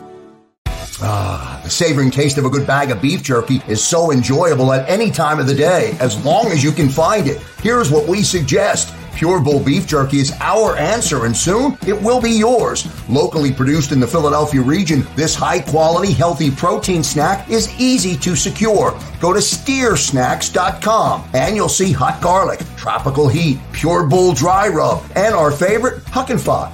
What's that? Huck and Fod. Go now to steersnacks.com. Welcome to the Wildwoods, the perfect place where you can safely do everything or nothing at all catch a wave, take a nap, go for a drive, grab a bite. It's your vacation, and we're doing everything we can to make it a safe one. The Wildwoods. Your vacation, your way.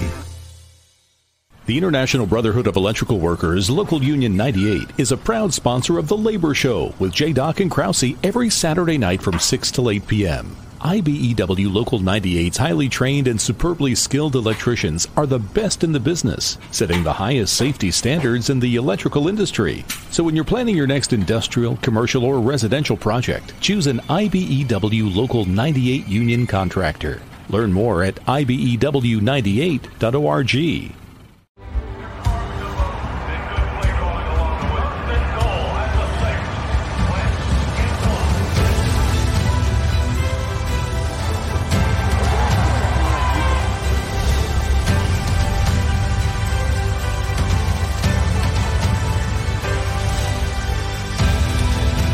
field of life, Firstrust Bank is there for you. Champions on three. One, two, three. Because Philadelphia dreams deserve a Philadelphia bank. This is a key. It's a family tree. It's a pair of wings. It's a secret handshake. And a ticket to anywhere in the world. It's more than a uniform. It's the door to a world most people only dream of. There's Strong, and then there's Army Strong. Try it on at goarmy.com.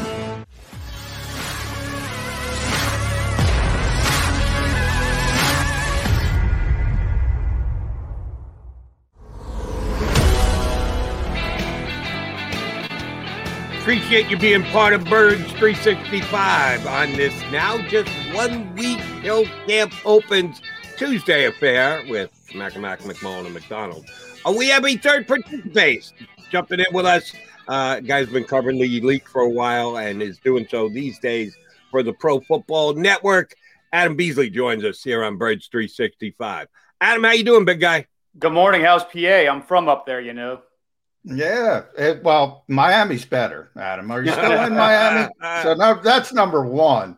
And I want to I want to start there with you because obviously you have a long history with the Dolphins, but I saw you also wrote about Tua and the uncertainty, which is you know kind of tells you a lot about the modern NFL because this is a high level pick coming off a rookie season, which has obviously struggled a little bit, but there's the Deshaun Watson whispers, and they reach from Houston to South Beach up to here because the Eagles are another team who are expected to be in that mix. Where is Tua with the Miami Dolphins right now? Better, but not arrived yet. And I think that's the biggest issue is that they are in year three of this rebuild now. Um, and certainly it's been ahead of schedule. No one expected 5 and 11 the first year with one of the worst rosters in football. 10 and 6 was kind of like found gold last year, although that was mostly Ryan Fitzpatrick and Xavier Howard's doing. But they put they, they invested a top five pick into a and you do that with the hope that he's not only a starter but a Hall of Famer, a multiple time Pro Bowl or All Pro. And the issue is we just have not seen any glimpses of that yet. We've seen glimpses of a guy that can be a pretty solid pro that can certainly take care of the football and manage the game and put you in position to win. But as you guys know, in today's NFL, you need a quarterback in the fourth quarter that's going to go out and win the game for you.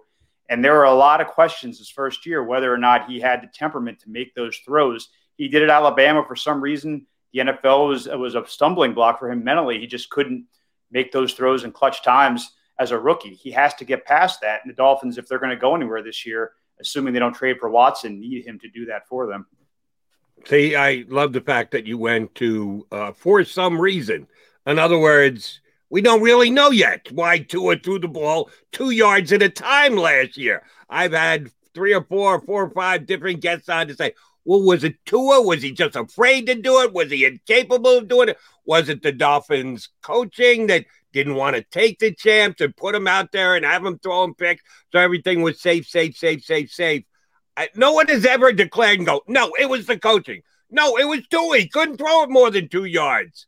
I'm taking it you're not going to do that for me either and tell me which of the two was the driving force as to why Tua played as safe football as he did last year. Well, there are a lot of factors involved. And I think one that can't be overlooked is the condition of his body last year. He was still broken. I mean, he was not totally fixed yet. Uh, he was all arms. We watch his throws. He had no torque, no hip, no pliability. And it was kind of like when you short arm a golf shot, that was all of his passes because he just didn't have confidence in his body. The people you talk to, the people that have trained him in the past six, eight months, say that's no longer the case. And he says he feels as good as he has uh, since before the injury. So that alone will help.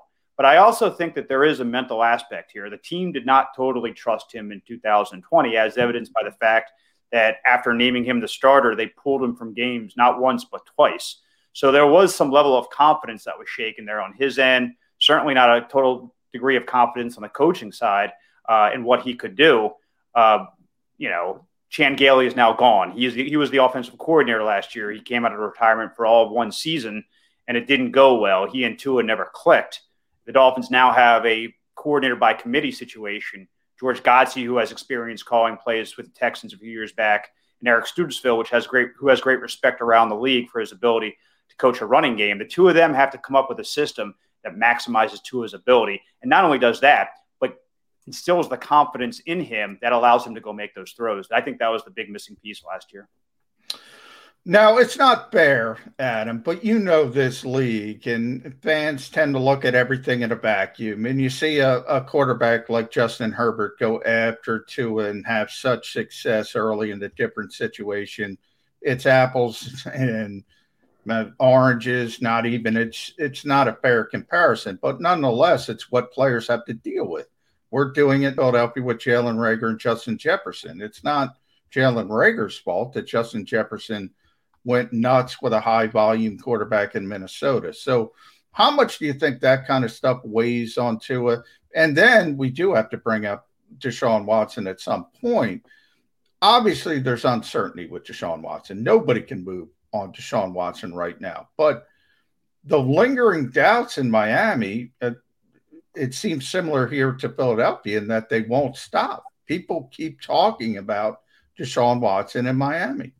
The only way it's going to stop is for him to go out and play well and immediately well, for him to get out of the gate really fast and and and and just shut up everybody who has those doubts. If that doesn't happen, and the Deshaun Watson situation drags on maybe to the trade deadline and there's finally some resolution, it would not at all surprise me for, for if the Dolphins make a move then, or then again all, after the season when you know hopefully if, if, you're Deshaun Watson, this has all gone away. But you're right though, this is a massive unknown.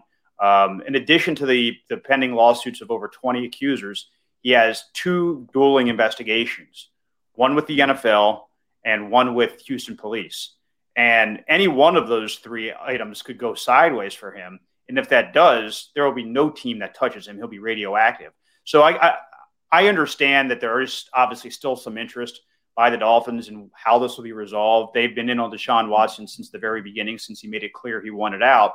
But I, I can't see them taking a risk. And to be honest, guys, from what I'm hearing, I, I think the league's not going to allow a team to make a risk. I, from from my understanding, the rumors around the league, and this is conspiracy theory perhaps, but I think there is a, a kernel of truth to it that the league is like, nope, we're not going to okay any trade until this is all resolved. And it's smart because there's no guarantee that Goodell mm-hmm. is going to let him play this year. I mean, there's been a lot of talk. Is he going to be suspended? A suspension will not happen until all or not, or, or at least most of the facts are known. But there is another kind of card the deck that Goodell could play, and that's the commissioner's exempt list. And that's paid leave that they could just shut Deshaun Watson down for the season until this investigation runs its course. Now, certainly that's a tough precedent to set for a guy who hasn't even been charged, right? I mean, there's been no charges, and this is at this point just a lawsuit. It's an it's a civil accusation. Now, granted, it's a avalanche of of, of, of allegations, not just one. So the you know, you, you tend to be more sympathetic to, to the 22 people that are making those charges. But regardless, for, for the commissioner to shut down one of the faces of the, the league, I mean, keep, keep in mind, this isn't just some role player. This is one of the five best players in the National Football League. To shut him down for a year without a single criminal charge and with just a pending lawsuit, that that would set a tough precedent as well. So I, I, I think in his heart of hearts, Goodell's probably hoping somebody does the dirty work for him. Either either makes a criminal charge in the in the case of Houston, which would certainly shut you know Deshaun Watson down, give them reason to suspend him, give him reason to put him on the exempt list, or this lawsuit gets settled. But again, from running here, that's a, that's a long way off. That's not going to happen the next day or two. So it's a tough spot for the league. They do not obviously want to put a guy out there who might be a serial abuser, and that's what the accusations are.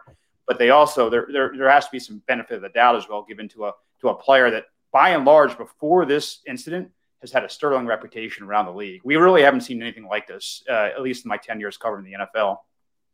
Speaking of uh, tough decision the league's got to make, um, it came to light within the last week to 10 days that Tom Brady won the Super Bowl this year with a torn MCL.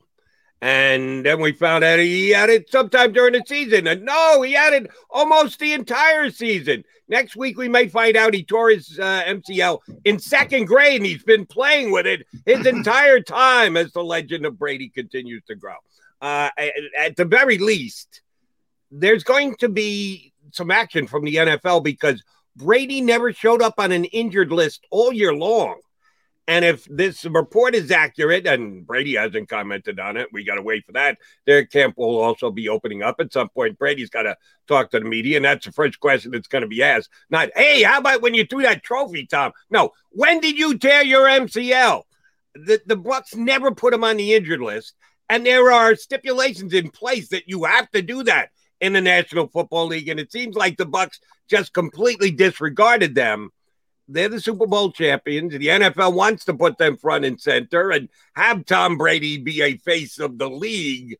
But if they're going to need to punish him, how is Roger Goodell and the league going to handle that? Because it sounds like the Bucs just laughed off a pretty big requirement they were supposed to be dealing with last year. Yeah, I totally agree. If you're the NFL, you have to have this this this viewpoint.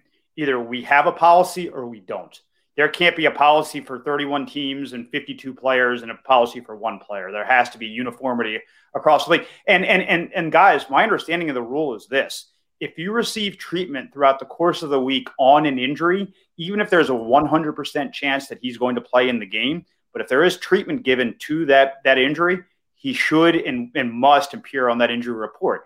I, I mean, again, I, I wasn't inside the training room in Tampa Bay, but I can't see a scenario in which a guy is playing with a torn MCL isn't and is not at the very least getting treatment. Now, again, right. he made every single start, right? He didn't miss a start.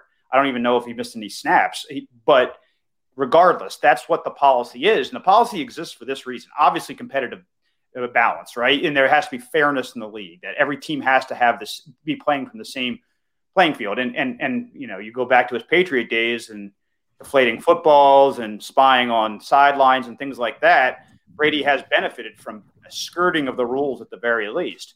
Uh, but I think it's a broader issue now because the league has embraced full with with both arms, squeezed as tight as they can, gambling, and that's the biggest reason these injury reports exist because there has to be a you know you have to have belief in the integrity of the of the game or else it's going to be a rigged system. And again, so I, I think the legal will and must come down on the Buccaneers in some fashion. Of course, they're not going to take the Lombardi Trophy away, but I, I, I could see a loss of draft picks, a pretty stiff fine, because this just wasn't a one week mess up, guys. If, if the reports are true, and he was playing with a fully torn MCL for all 16 games of the regular season, and again, four games in the postseason, and never once was it reported, that is absolutely a punishable offense. Adam, I want to talk to you about another high profile quarterback who has been the story probably in the NFL, and that's the complicated fella in Green Bay, Aaron Rodgers. We're getting closer and closer. It's gotten to the point where people in Green Bay are talking about a deep clean in his house being a positive sign. They're getting it ready for A Rod to return anybody who's been around this league, Adam, you know he's he's a headstrong guy. He seems to have decided he doesn't want to play in Green Bay. Does he have any other options? Sure, Either play in Green Bay or give back twenty two million dollars, which he could probably do. But I've yet to meet the person that wants to cut that check and give money back. Yeah, but you have you met Aaron Rodgers? I mean, he, I have met him, but he is I, a he is a different kind of guy. Yeah. Uh, to your point, um, and he has, I would presume, he made some savvy business decisions over the course of his long career, and he's not going to have to worry about money. Plus, I hear he has a uh, pretty rich fiance as well, so I don't think finances are going to be an issue in that household. Uh, I, I, could totally see him retiring. I could totally see him if, if, if the Packers do not concede, if the Packers force him to play for them in 2021 maybe he just hangs it up. I don't think it's the likely scenario, but I think I don't think you can dismiss it out of hand.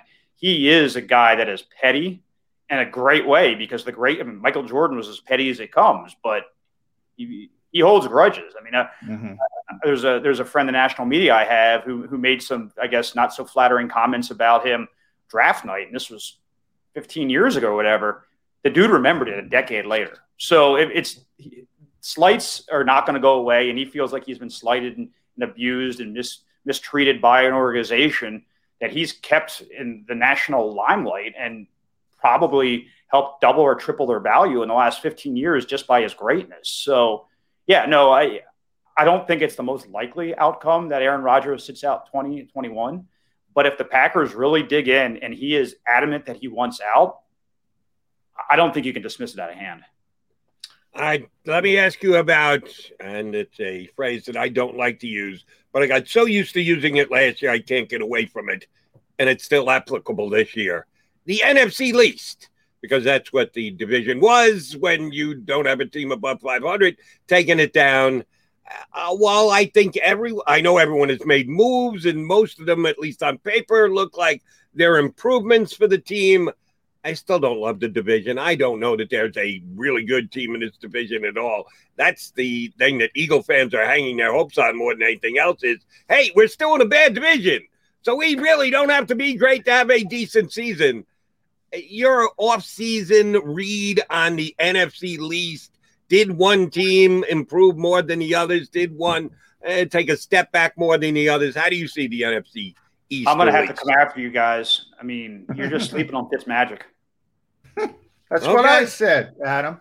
I, I, you're joking, but I, I think he can play to a at least a degree with that defense. Where I, I look at Washington and say it's the most complete team in the division. Oh, without question. No, no. I, I, and and it's of course it's tongue in cheek, but yeah.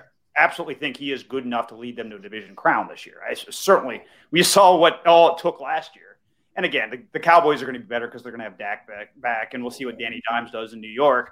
I do have some bad news for Eagles fans. I think it's not even going to be close. That they're going to be the worst team in the in the NFC. Ooh. I, I, I, I, I think you. This is what is a 17 game season this year. I think six and 11 is the ceiling for that franchise, which is fine. Which is totally fine because the plan is to go draft a quarterback next year if they don't trade for Deshaun Watson. So it's totally cool because they have what three first round picks next year. Yeah. Uh, you don't want to be if you're looking for a quarterback in the draft. You don't want to be nine and eight. That's purgatory. That's that's not where you want to be. So, you know, for the betterment of the long term health of the franchise, 5 and 12, 6 and 11 won't be a terrible thing because they'll have assets. They can move up, they can do whatever they want. Um, but yeah, no, I, I, if, if I were to, you know, if I were a betting man, I would say it's going to come down between the, the Redskins and the Cowboys. I got real concerns about Zeke, guys. I mean, I, I don't know. That contract could look an absolute like a like a complete joke in two years. Like they made one of the worst decisions that, that they could have, giving that kind of money to a running back. And he already looked like he lost some burst last year. We'll see if yeah. it's back this year. Um, but no, I think it's I think it's the Washington football team and I think it's the Dallas Cowboys, the two teams that are going to be battling out for the division championship. You know, before you came on, Adam, we had Mike Tanier from Football Outsiders, and he had mentioned I didn't think about this before, but you had Ryan up close in Miami. You saw him for a little bit. Um, when you have the Fitz magic and everybody sees it, everybody gets hype up, hyped up with Ryan. Then you have the Fitz tragic, and then he gets benched.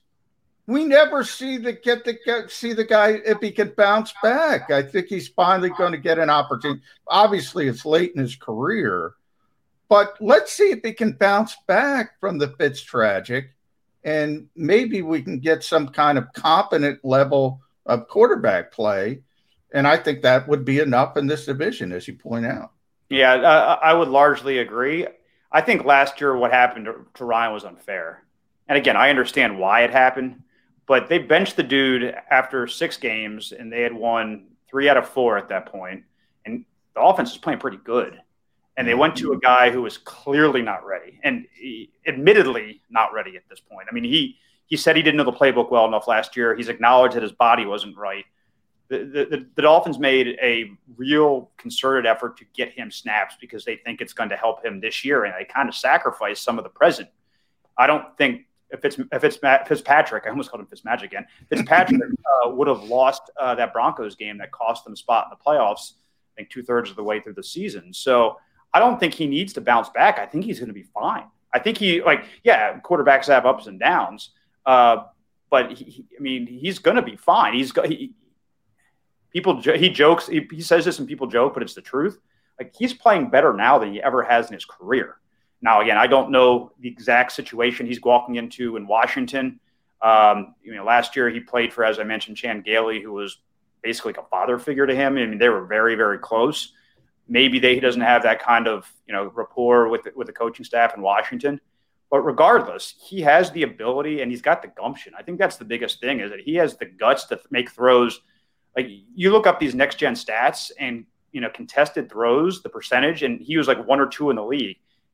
Dolphins receivers weren't getting open last year. There wasn't a great deal of separation, and he was still lighting it up when he was on the field. Yes, he's going to have bad games, but I think he was top eight, if not top five, in QBR last year. I mean, he, he had a good season in the time he was on the field. I don't think there's any reason to doubt that, that that'll continue in Washington. Now, maybe, you know, as I mentioned, the situation is going to be a little bit different, but he gives them a chance to win this year. There's no doubt in my mind. All right. Since you went there, I'm going to ask you to follow up about the Eagles and them being the last place team in the NFC least. You might be right. Um, but they're they're going to go in another direction at quarterback if Jalen Hurts isn't good enough to get him six or seven wins. Who's that guy in college football that they're looking to get their hands on? Last year was really easy. Trevor Lawrence, he's a standout. Everybody and the Jets screwed up by winning games late that they didn't get him. I follow college football pretty closely, and that's one of the things I always keep an eye on the next crop of quarterbacks coming out. I'm not wowed by any of them. Sam Howell looked pretty good last year for Carolina, but again, uh, he's not uh, Trevor Lawrence. Who's that guy that they're going to be in position to put a package together and be able to get their hands on and get their next franchise quarterback if you've got a grasp on this year's quarterback class? Yeah, I mean, it's very, very early, guys. And I, you know, my expertise is, is the NFL. Certainly the draft is a big part of it, but we're early in this process. I don't think a single soul two years ago would have said Joey Burrow was going to be that guy. So there's a lot of football to be played. You mentioned Sam Howell, Spencer Rattler, Oklahoma. Maybe he's that guy. I mean, there are every single year there are quarterbacks that emerge. Now some of them get overdrafted, and I think a couple did this past, you know, April. I think there are going to be some that teams reach for. Uh, but there will be one or two quarterbacks that come out of the 2022 draft that are difference makers for their team. It's it's incumbent on the Eagles to find that guy. And again, I'm, I think it's unfair to, to Hurts that we're totally writing him off. But look, you don't pick up three first round picks in a draft without signaling to the world that you're interested in getting a quarterback in that draft. So uh, Hurts has a Herculean task ahead of him to keep that job for the long term. Uh, but I, am not worried that a quarterback will, will not emerge for the Eagles in the 2022 draft. It happens every single year. We just have to see how it plays out. Yeah, you're right, Adam. I, you bring up Joe Burrow. This this year would have been Zach Wilson. Somebody always sort of develops and and comes out of the woodwork. I, I do want to ask you about this league as a whole with young quarterbacks, and we've seen it with the Jets. They draft Sam Darnold, top five player. A couple of years later, the top they're drafting the top five quarterback. They're moving them. Uh, we're talking about Tua in Miami in this conversation. They're already thinking about well, if Deshaun Watson and all blah blah blah. Here with the Eagles, Jalen Hurts has got one chance to prove himself as a developmental quarterback. And as you mentioned, they've signaled to the world he's not going to be the long term quarterback. Bottom line. Do you think this league is too quick with young quarterbacks? There is a developmental phase, and it seems like guys are willing to pull the plug earlier and earlier and earlier. Is that fair? No, it's not fair, but it's the reality. And here's and here's why it's a reality. Um, first of all, coaches have very short shelf lives, so they don't want to hitch their wagon to a guy that they think is going to get them fired right? I mean, that, that's what happened to Miami. Two different coaches got fired because of Ryan Tannehill. And now he's gone on to have an excellent post Dolphins career. But regardless, the, the, Dolphins waited way too long to move on from him. Um, but also, like, these guys have been passing since they were like nine years old. And these passing camps they go to in high school, they're elite. I mean, it's called elite, but it's legit. I mean, they, the, the skills that they acquire at a very young age allows these quarterbacks to have success at an, at an early age in the NFL. And you kind of know pretty quickly whether a guy has it or he doesn't. These, these coaches see thousands upon thousands upon thousands of practice reps. You see them in games, you see them in preseason games in the classroom. If a guy's just not getting it mentally, he's not, it's not going to translate to the field. And I think one other thing has, has, has, has one other factor has, has made this new dynamic, fellas, and it's just the, the, rookie wage scale before, if you committed to a quarterback in the first round, he was on your books whether you want him to be or not. Now teams can move on with li- li- relatively little pain, and so why would you extend you know a window of a quarterback you don't have any faith in, or uh, not a ton of faith in, uh, if you know it's going to cost you maybe ten million dollars against the cap to move on, and you have you're in position to draft another one the next year because they, as we talk about, they just keep churning out because we're in the golden age of passers now. And it's because these guys have been developed at such an early age and these college systems they're playing in. I mean, the, the, the wishbone's dead and gone in college football. Yeah. They're throwing the ball all over the place. Yeah. So, no, I mean, it's not fair to the player. And there are, you know, exceptions that disprove the rule as to why maybe you should be a little bit more patient. But by and large, what, what was, I think it was a Bill Parcells um, saying that, you know, if a puppy doesn't bark early on, he's not going to bark when he's a big dog. yeah. So, I, I, think I think there's a lot of truth to that. So, you know, is it possible the Dolphins would you know, move on from Tua and someday regret it? Sure. But if he doesn't show them what they need in training camp preseason and early in the season, what gives them any level of confidence that 2022 is going to be any different? Again, yeah.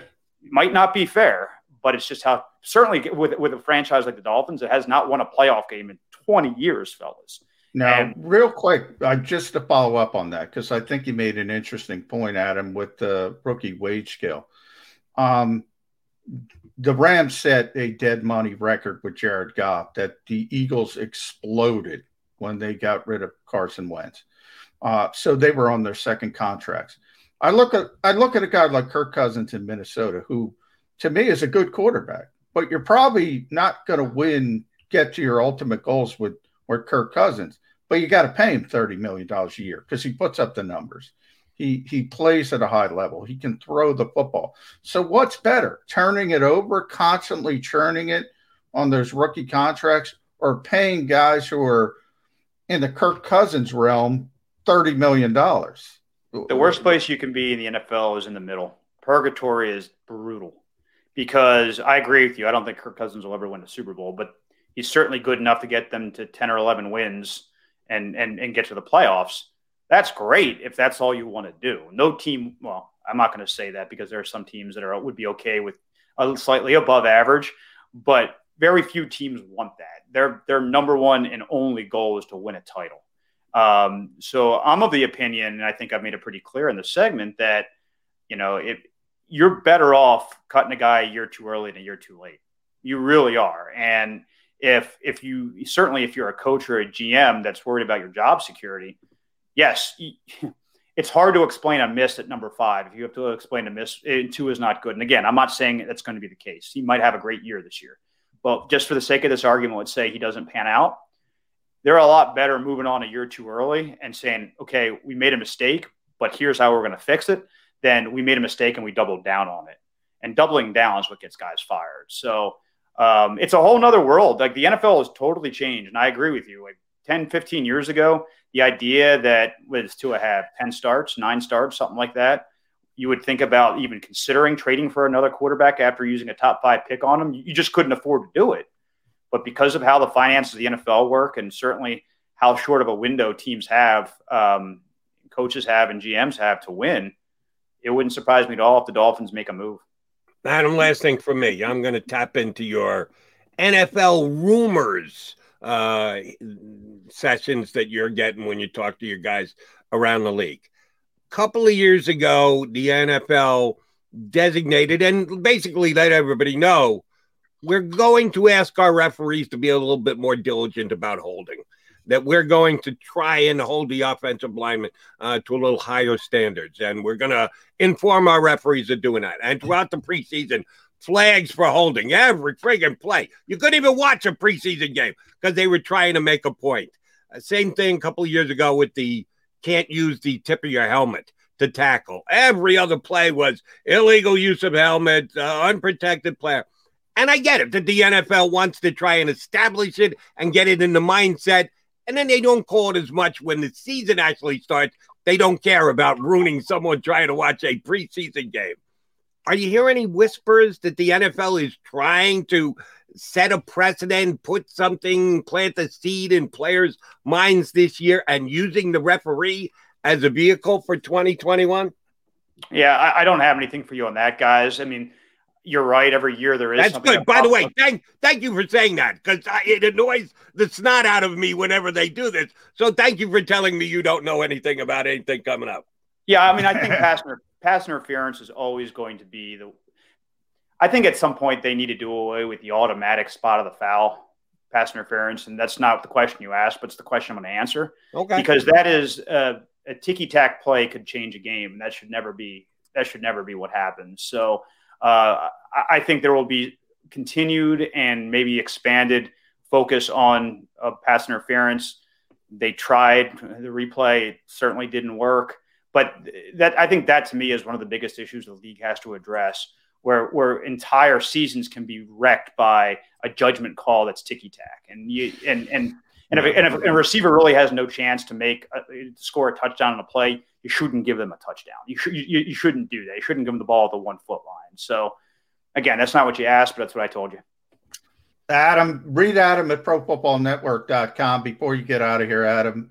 Everybody knows Kansas City, Tampa Bay, Buffalo, the contenders. Give me give me one surprise team you might think oh, might surprise. I mean, The Chargers. I mean, they got a defensive minded coach now with one of the best young quarterbacks in the league. He had the best statistical season. It feels like we say the Chargers every year and they never work, but yeah. I think something's different going on there. So, uh, you know, in the, the, the, the AFC, I'll say the Chargers. NFC is tough because the NFC stinks, right? I mean, tell me five good teams in that conference, and you might be stretching for the fifth. So um, we'll see how it pans out. We have no idea the quarterback's going to be in Green Bay at this point. Detroit's no good. You know, maybe Justin Fields does something with Chicago, but certainly that's a franchise that needs to win and win now. So I could see them playing him early, and if he has success, maybe that's a team that comes out and surprises some people. Like to hear that about Justin Fields. Been on his bandwagon for a couple of years. Just to beware the Cardinals. Most people picking them for fourth in the NFC West, and I think they're being woefully underrated. Adam, I look stuff. at that Minnesota defense. I'm going to oh, throw that. It, Mr. Minnesota. He used to cover Minnesota, so he always he defaults to Minnesota. Don't even listen to him, Adam. Minnesota's going nowhere. Patrick Don't worry. Peterson. Watch, watch that defense. Top five. Man, I Adam, feel like I'm back stuff. in Philly, guys. Uh, music in my ears. Adam, thank you for coming on. You know we're going to tap into you again as the season gets closer. Appreciate you joining us today. All right, fellas. Adam Thanks, Beasley here with us on Birds 365. The Minnesota Homer, John McMullen. Last, and last in the division, Philadelphia Eagles. That's what you take out of that. Adam Beasley he did did kind of put him in their yeah. place. You got. Oh, I don't got to be the negative guy, again, You? Right? Uh, no, you just have to jump on that Viking bandwagon. Yeah. Uh, John McMullen, Jody McDonald, sticking around. We'll come back, put a bow on the show here on Birds 365. I get scared sometimes. Of a lot of things. Joining in. Decisions. The dark. The dark but I once heard someone say, But as I always say, it's okay to be afraid. As long as you face the fear and keep moving forward. Wherever you are in life, count on the name trusted in insurance for over 80 years Independence Blue Cross. Ah, the savoring taste of a good bag of beef jerky is so enjoyable at any time of the day, as long as you can find it. Here's what we suggest. Pure Bull beef jerky is our answer, and soon it will be yours. Locally produced in the Philadelphia region, this high quality, healthy protein snack is easy to secure. Go to steersnacks.com and you'll see hot garlic, tropical heat, Pure Bull dry rub, and our favorite, Huck and Fod. What's that? Huck and Fod. Go now to steersnacks.com. Welcome to the Wildwoods, the perfect place where you can safely do everything or nothing at all catch a wave, take a nap, go for a drive, grab a bite. It's your vacation, and we're doing everything we can to make it a safe one. The Wildwoods. Your vacation, your way.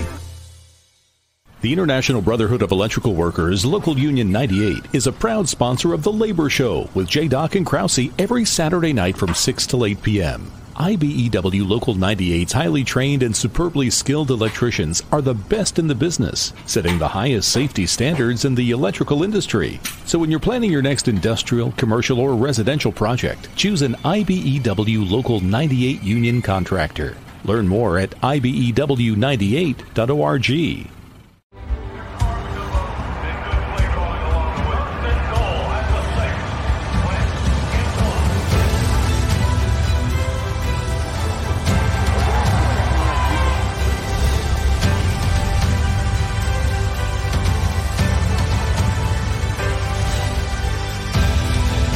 field of life, Firstrust Bank is there for you.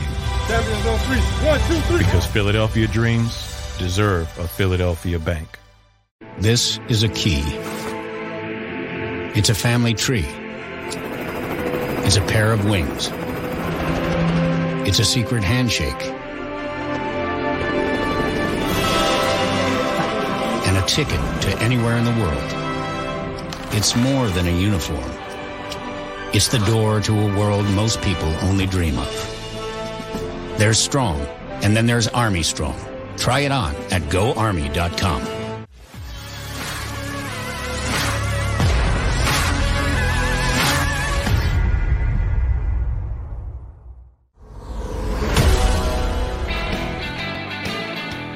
coming down the home stretch to this edition of Birds 365. Just one week till camp opens. And you got to stay tuned because we're going to have uh, Johnny Mac down at camp doing some stuff here on Birds 365 next week. Should be fun. We'll give you more details as we get a little bit closer and John gets some more details.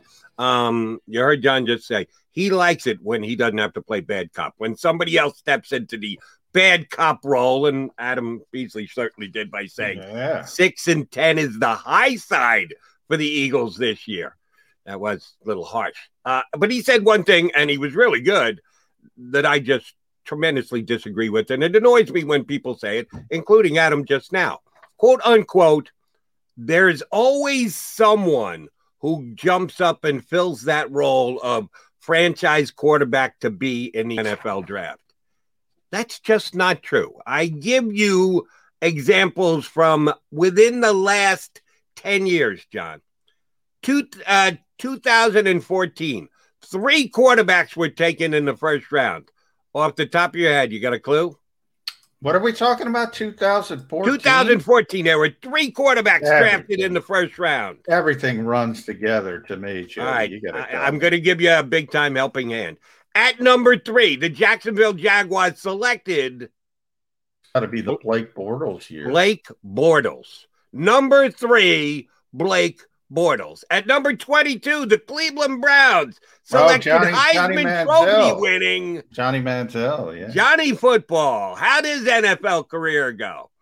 And Not at number well. th- at number 32, give him credit for sticking around, but he's never been a star, and his career kind of got derailed by an injury. He could Teddy potentially start this yeah, year for the uh, 32. Bridgewater, not bad. But, but not a franchise changing quarterback. That's but, three guys, 2014. What happens if the 2021 class is 2014 revisited? But here's what Adam was saying. Well, I'm, I'm speaking for Adam, but here's what I think Adam was saying. Blake Bortles was there his point is, and he said actually, some guys might get overdrafted. His point is somebody always gets pushed up the board. That was a bad year. You only had one guy, but you had one guy. They're going to pick one guy. You know, this year, this upcoming year, people are talking about. Look, I guarantee, I'm going to guarantee it right here, and I'm going to do a victory lap in in April. Sam Howell's going to the top ten. Spencer Rattler's going to the top ten. A lot of other guys I don't know.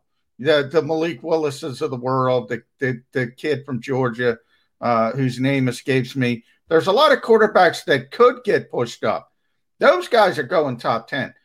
Now, that doesn't mean they're going to be successful, Jody, but they're going there. They're going right. top 10. I don't care about where they're drafted. I care five years into their career. What have they done? But his your point was pick means nothing if you can't play. His point is somebody's getting pushed up the board, somebody's taking him, and that somebody is probably the Philadelphia Eagles, unless they trade for Deshaun Watson. And, and Jody, we you and I have talked about this. We haven't talked about it for a while, but you know, right after the draft, you have these influx of the goopy mock drafts, you know, a year out Everybody had the Eagles. What they haven't taken a quarterback. quarterback. Yes, they a did. Quarterback. And uh, I am not wowed. And yes, Joe Burrow jumped up two years ago. He was a day three pick. Boom, he's the number one pick in the draft. Last year, Zach Wilson was going to be a day three pick. Boom, he's the number two pick in the draft. We still need to see what those two guys are. Just because you move up and uh, people are okay with uh, you being drafted very high where you're drafted, I want to know what happens five years down the road. What have you accomplished? Well, yeah, I mean that's the that's the trick. But Blake Bortles went number three. Shouldn't have, but he went number three. And as a and matter of fact, what, and we I, might be talking about uh, Kedon Slovis or Malik Willis saying, "Oh, they want number three, and they might stink, but they're going number three. Damn it, Jody! Somebody's going number three. You know, Howell's probably going one, or Rattler's going one and then the other one's going too. But we'll see how it shakes out. A lot rem- of things can happen. I remember the 2014 draft because a buddy of mine called me in September, like first week of the season, and said, "Hey, they got a kid at Central Florida named Blake Bortles that nobody is talking about. And I'm telling you, it was the same guy who told me about Daunte Culpepper, who came out, uh, was a, uh, Bortles was South Florida and Daunte was Central Florida. I get them confused. I apologize. Um, but same thing. He actually told my, my scout down in Florida said Daunte Culpepper had a better arm. They were both. They were both UCF. They're both Central. Both Florida. UCF. Okay. Yeah. Um, uh, he told me that Daunte Culpepper had a better arm than Peyton Manning, and Peyton Manning was the unquestioned number one pick. He was Trevor Lawrence during his day. I go, get out of here! Nobody can compete with Peyton Manning. Oh, he had, he had a, better arm. He had a he better really arm. could throw it, and yeah. I got on his bandwagon early because the scout gave it to me, and he said the same thing about Blake Bortles. So I started talking up Blake Bortles over and over and over and over again. I didn't think he was going to go number three, and then there's going to be a drop down to Johnny Manziel at 22. I was like, I know I've been telling you guys all year, Blake Bortles, Blake Bortles. He doesn't deserve to be the third pick in the draft. So yes, we'll have fun analyzing the quarterbacks all year long because yes, Jalen. We were probably at Radio City Music Hall together and didn't even know it at the time. Really? In that draft. Yeah, that I remember that draft because Johnny Radio Manziel. City, yeah. oh, I, I, I was at Radio City Music no. Hall for that draft. Yes, I was. Uh, he is John McMullen. I am Jody McDonald. We're actually running over. Uh, you got to get to work. It's past 10 o'clock. Are we keeping you from getting to work? Well, then we'll apologize and we'll come back and do three minutes less tomorrow. No, we won't. We'll do the entire two hours tomorrow. J Mac, I'll see you in 22 hours, buddy. Thanks, Chevy. If you missed any of today's show on the JAKIB Media channel, listen to the podcast on your way home. Available on YouTube, Apple, and Spotify.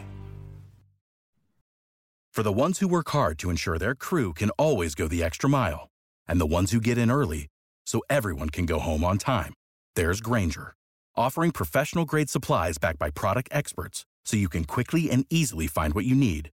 Plus, you can count on access to a committed team ready to go the extra mile for you.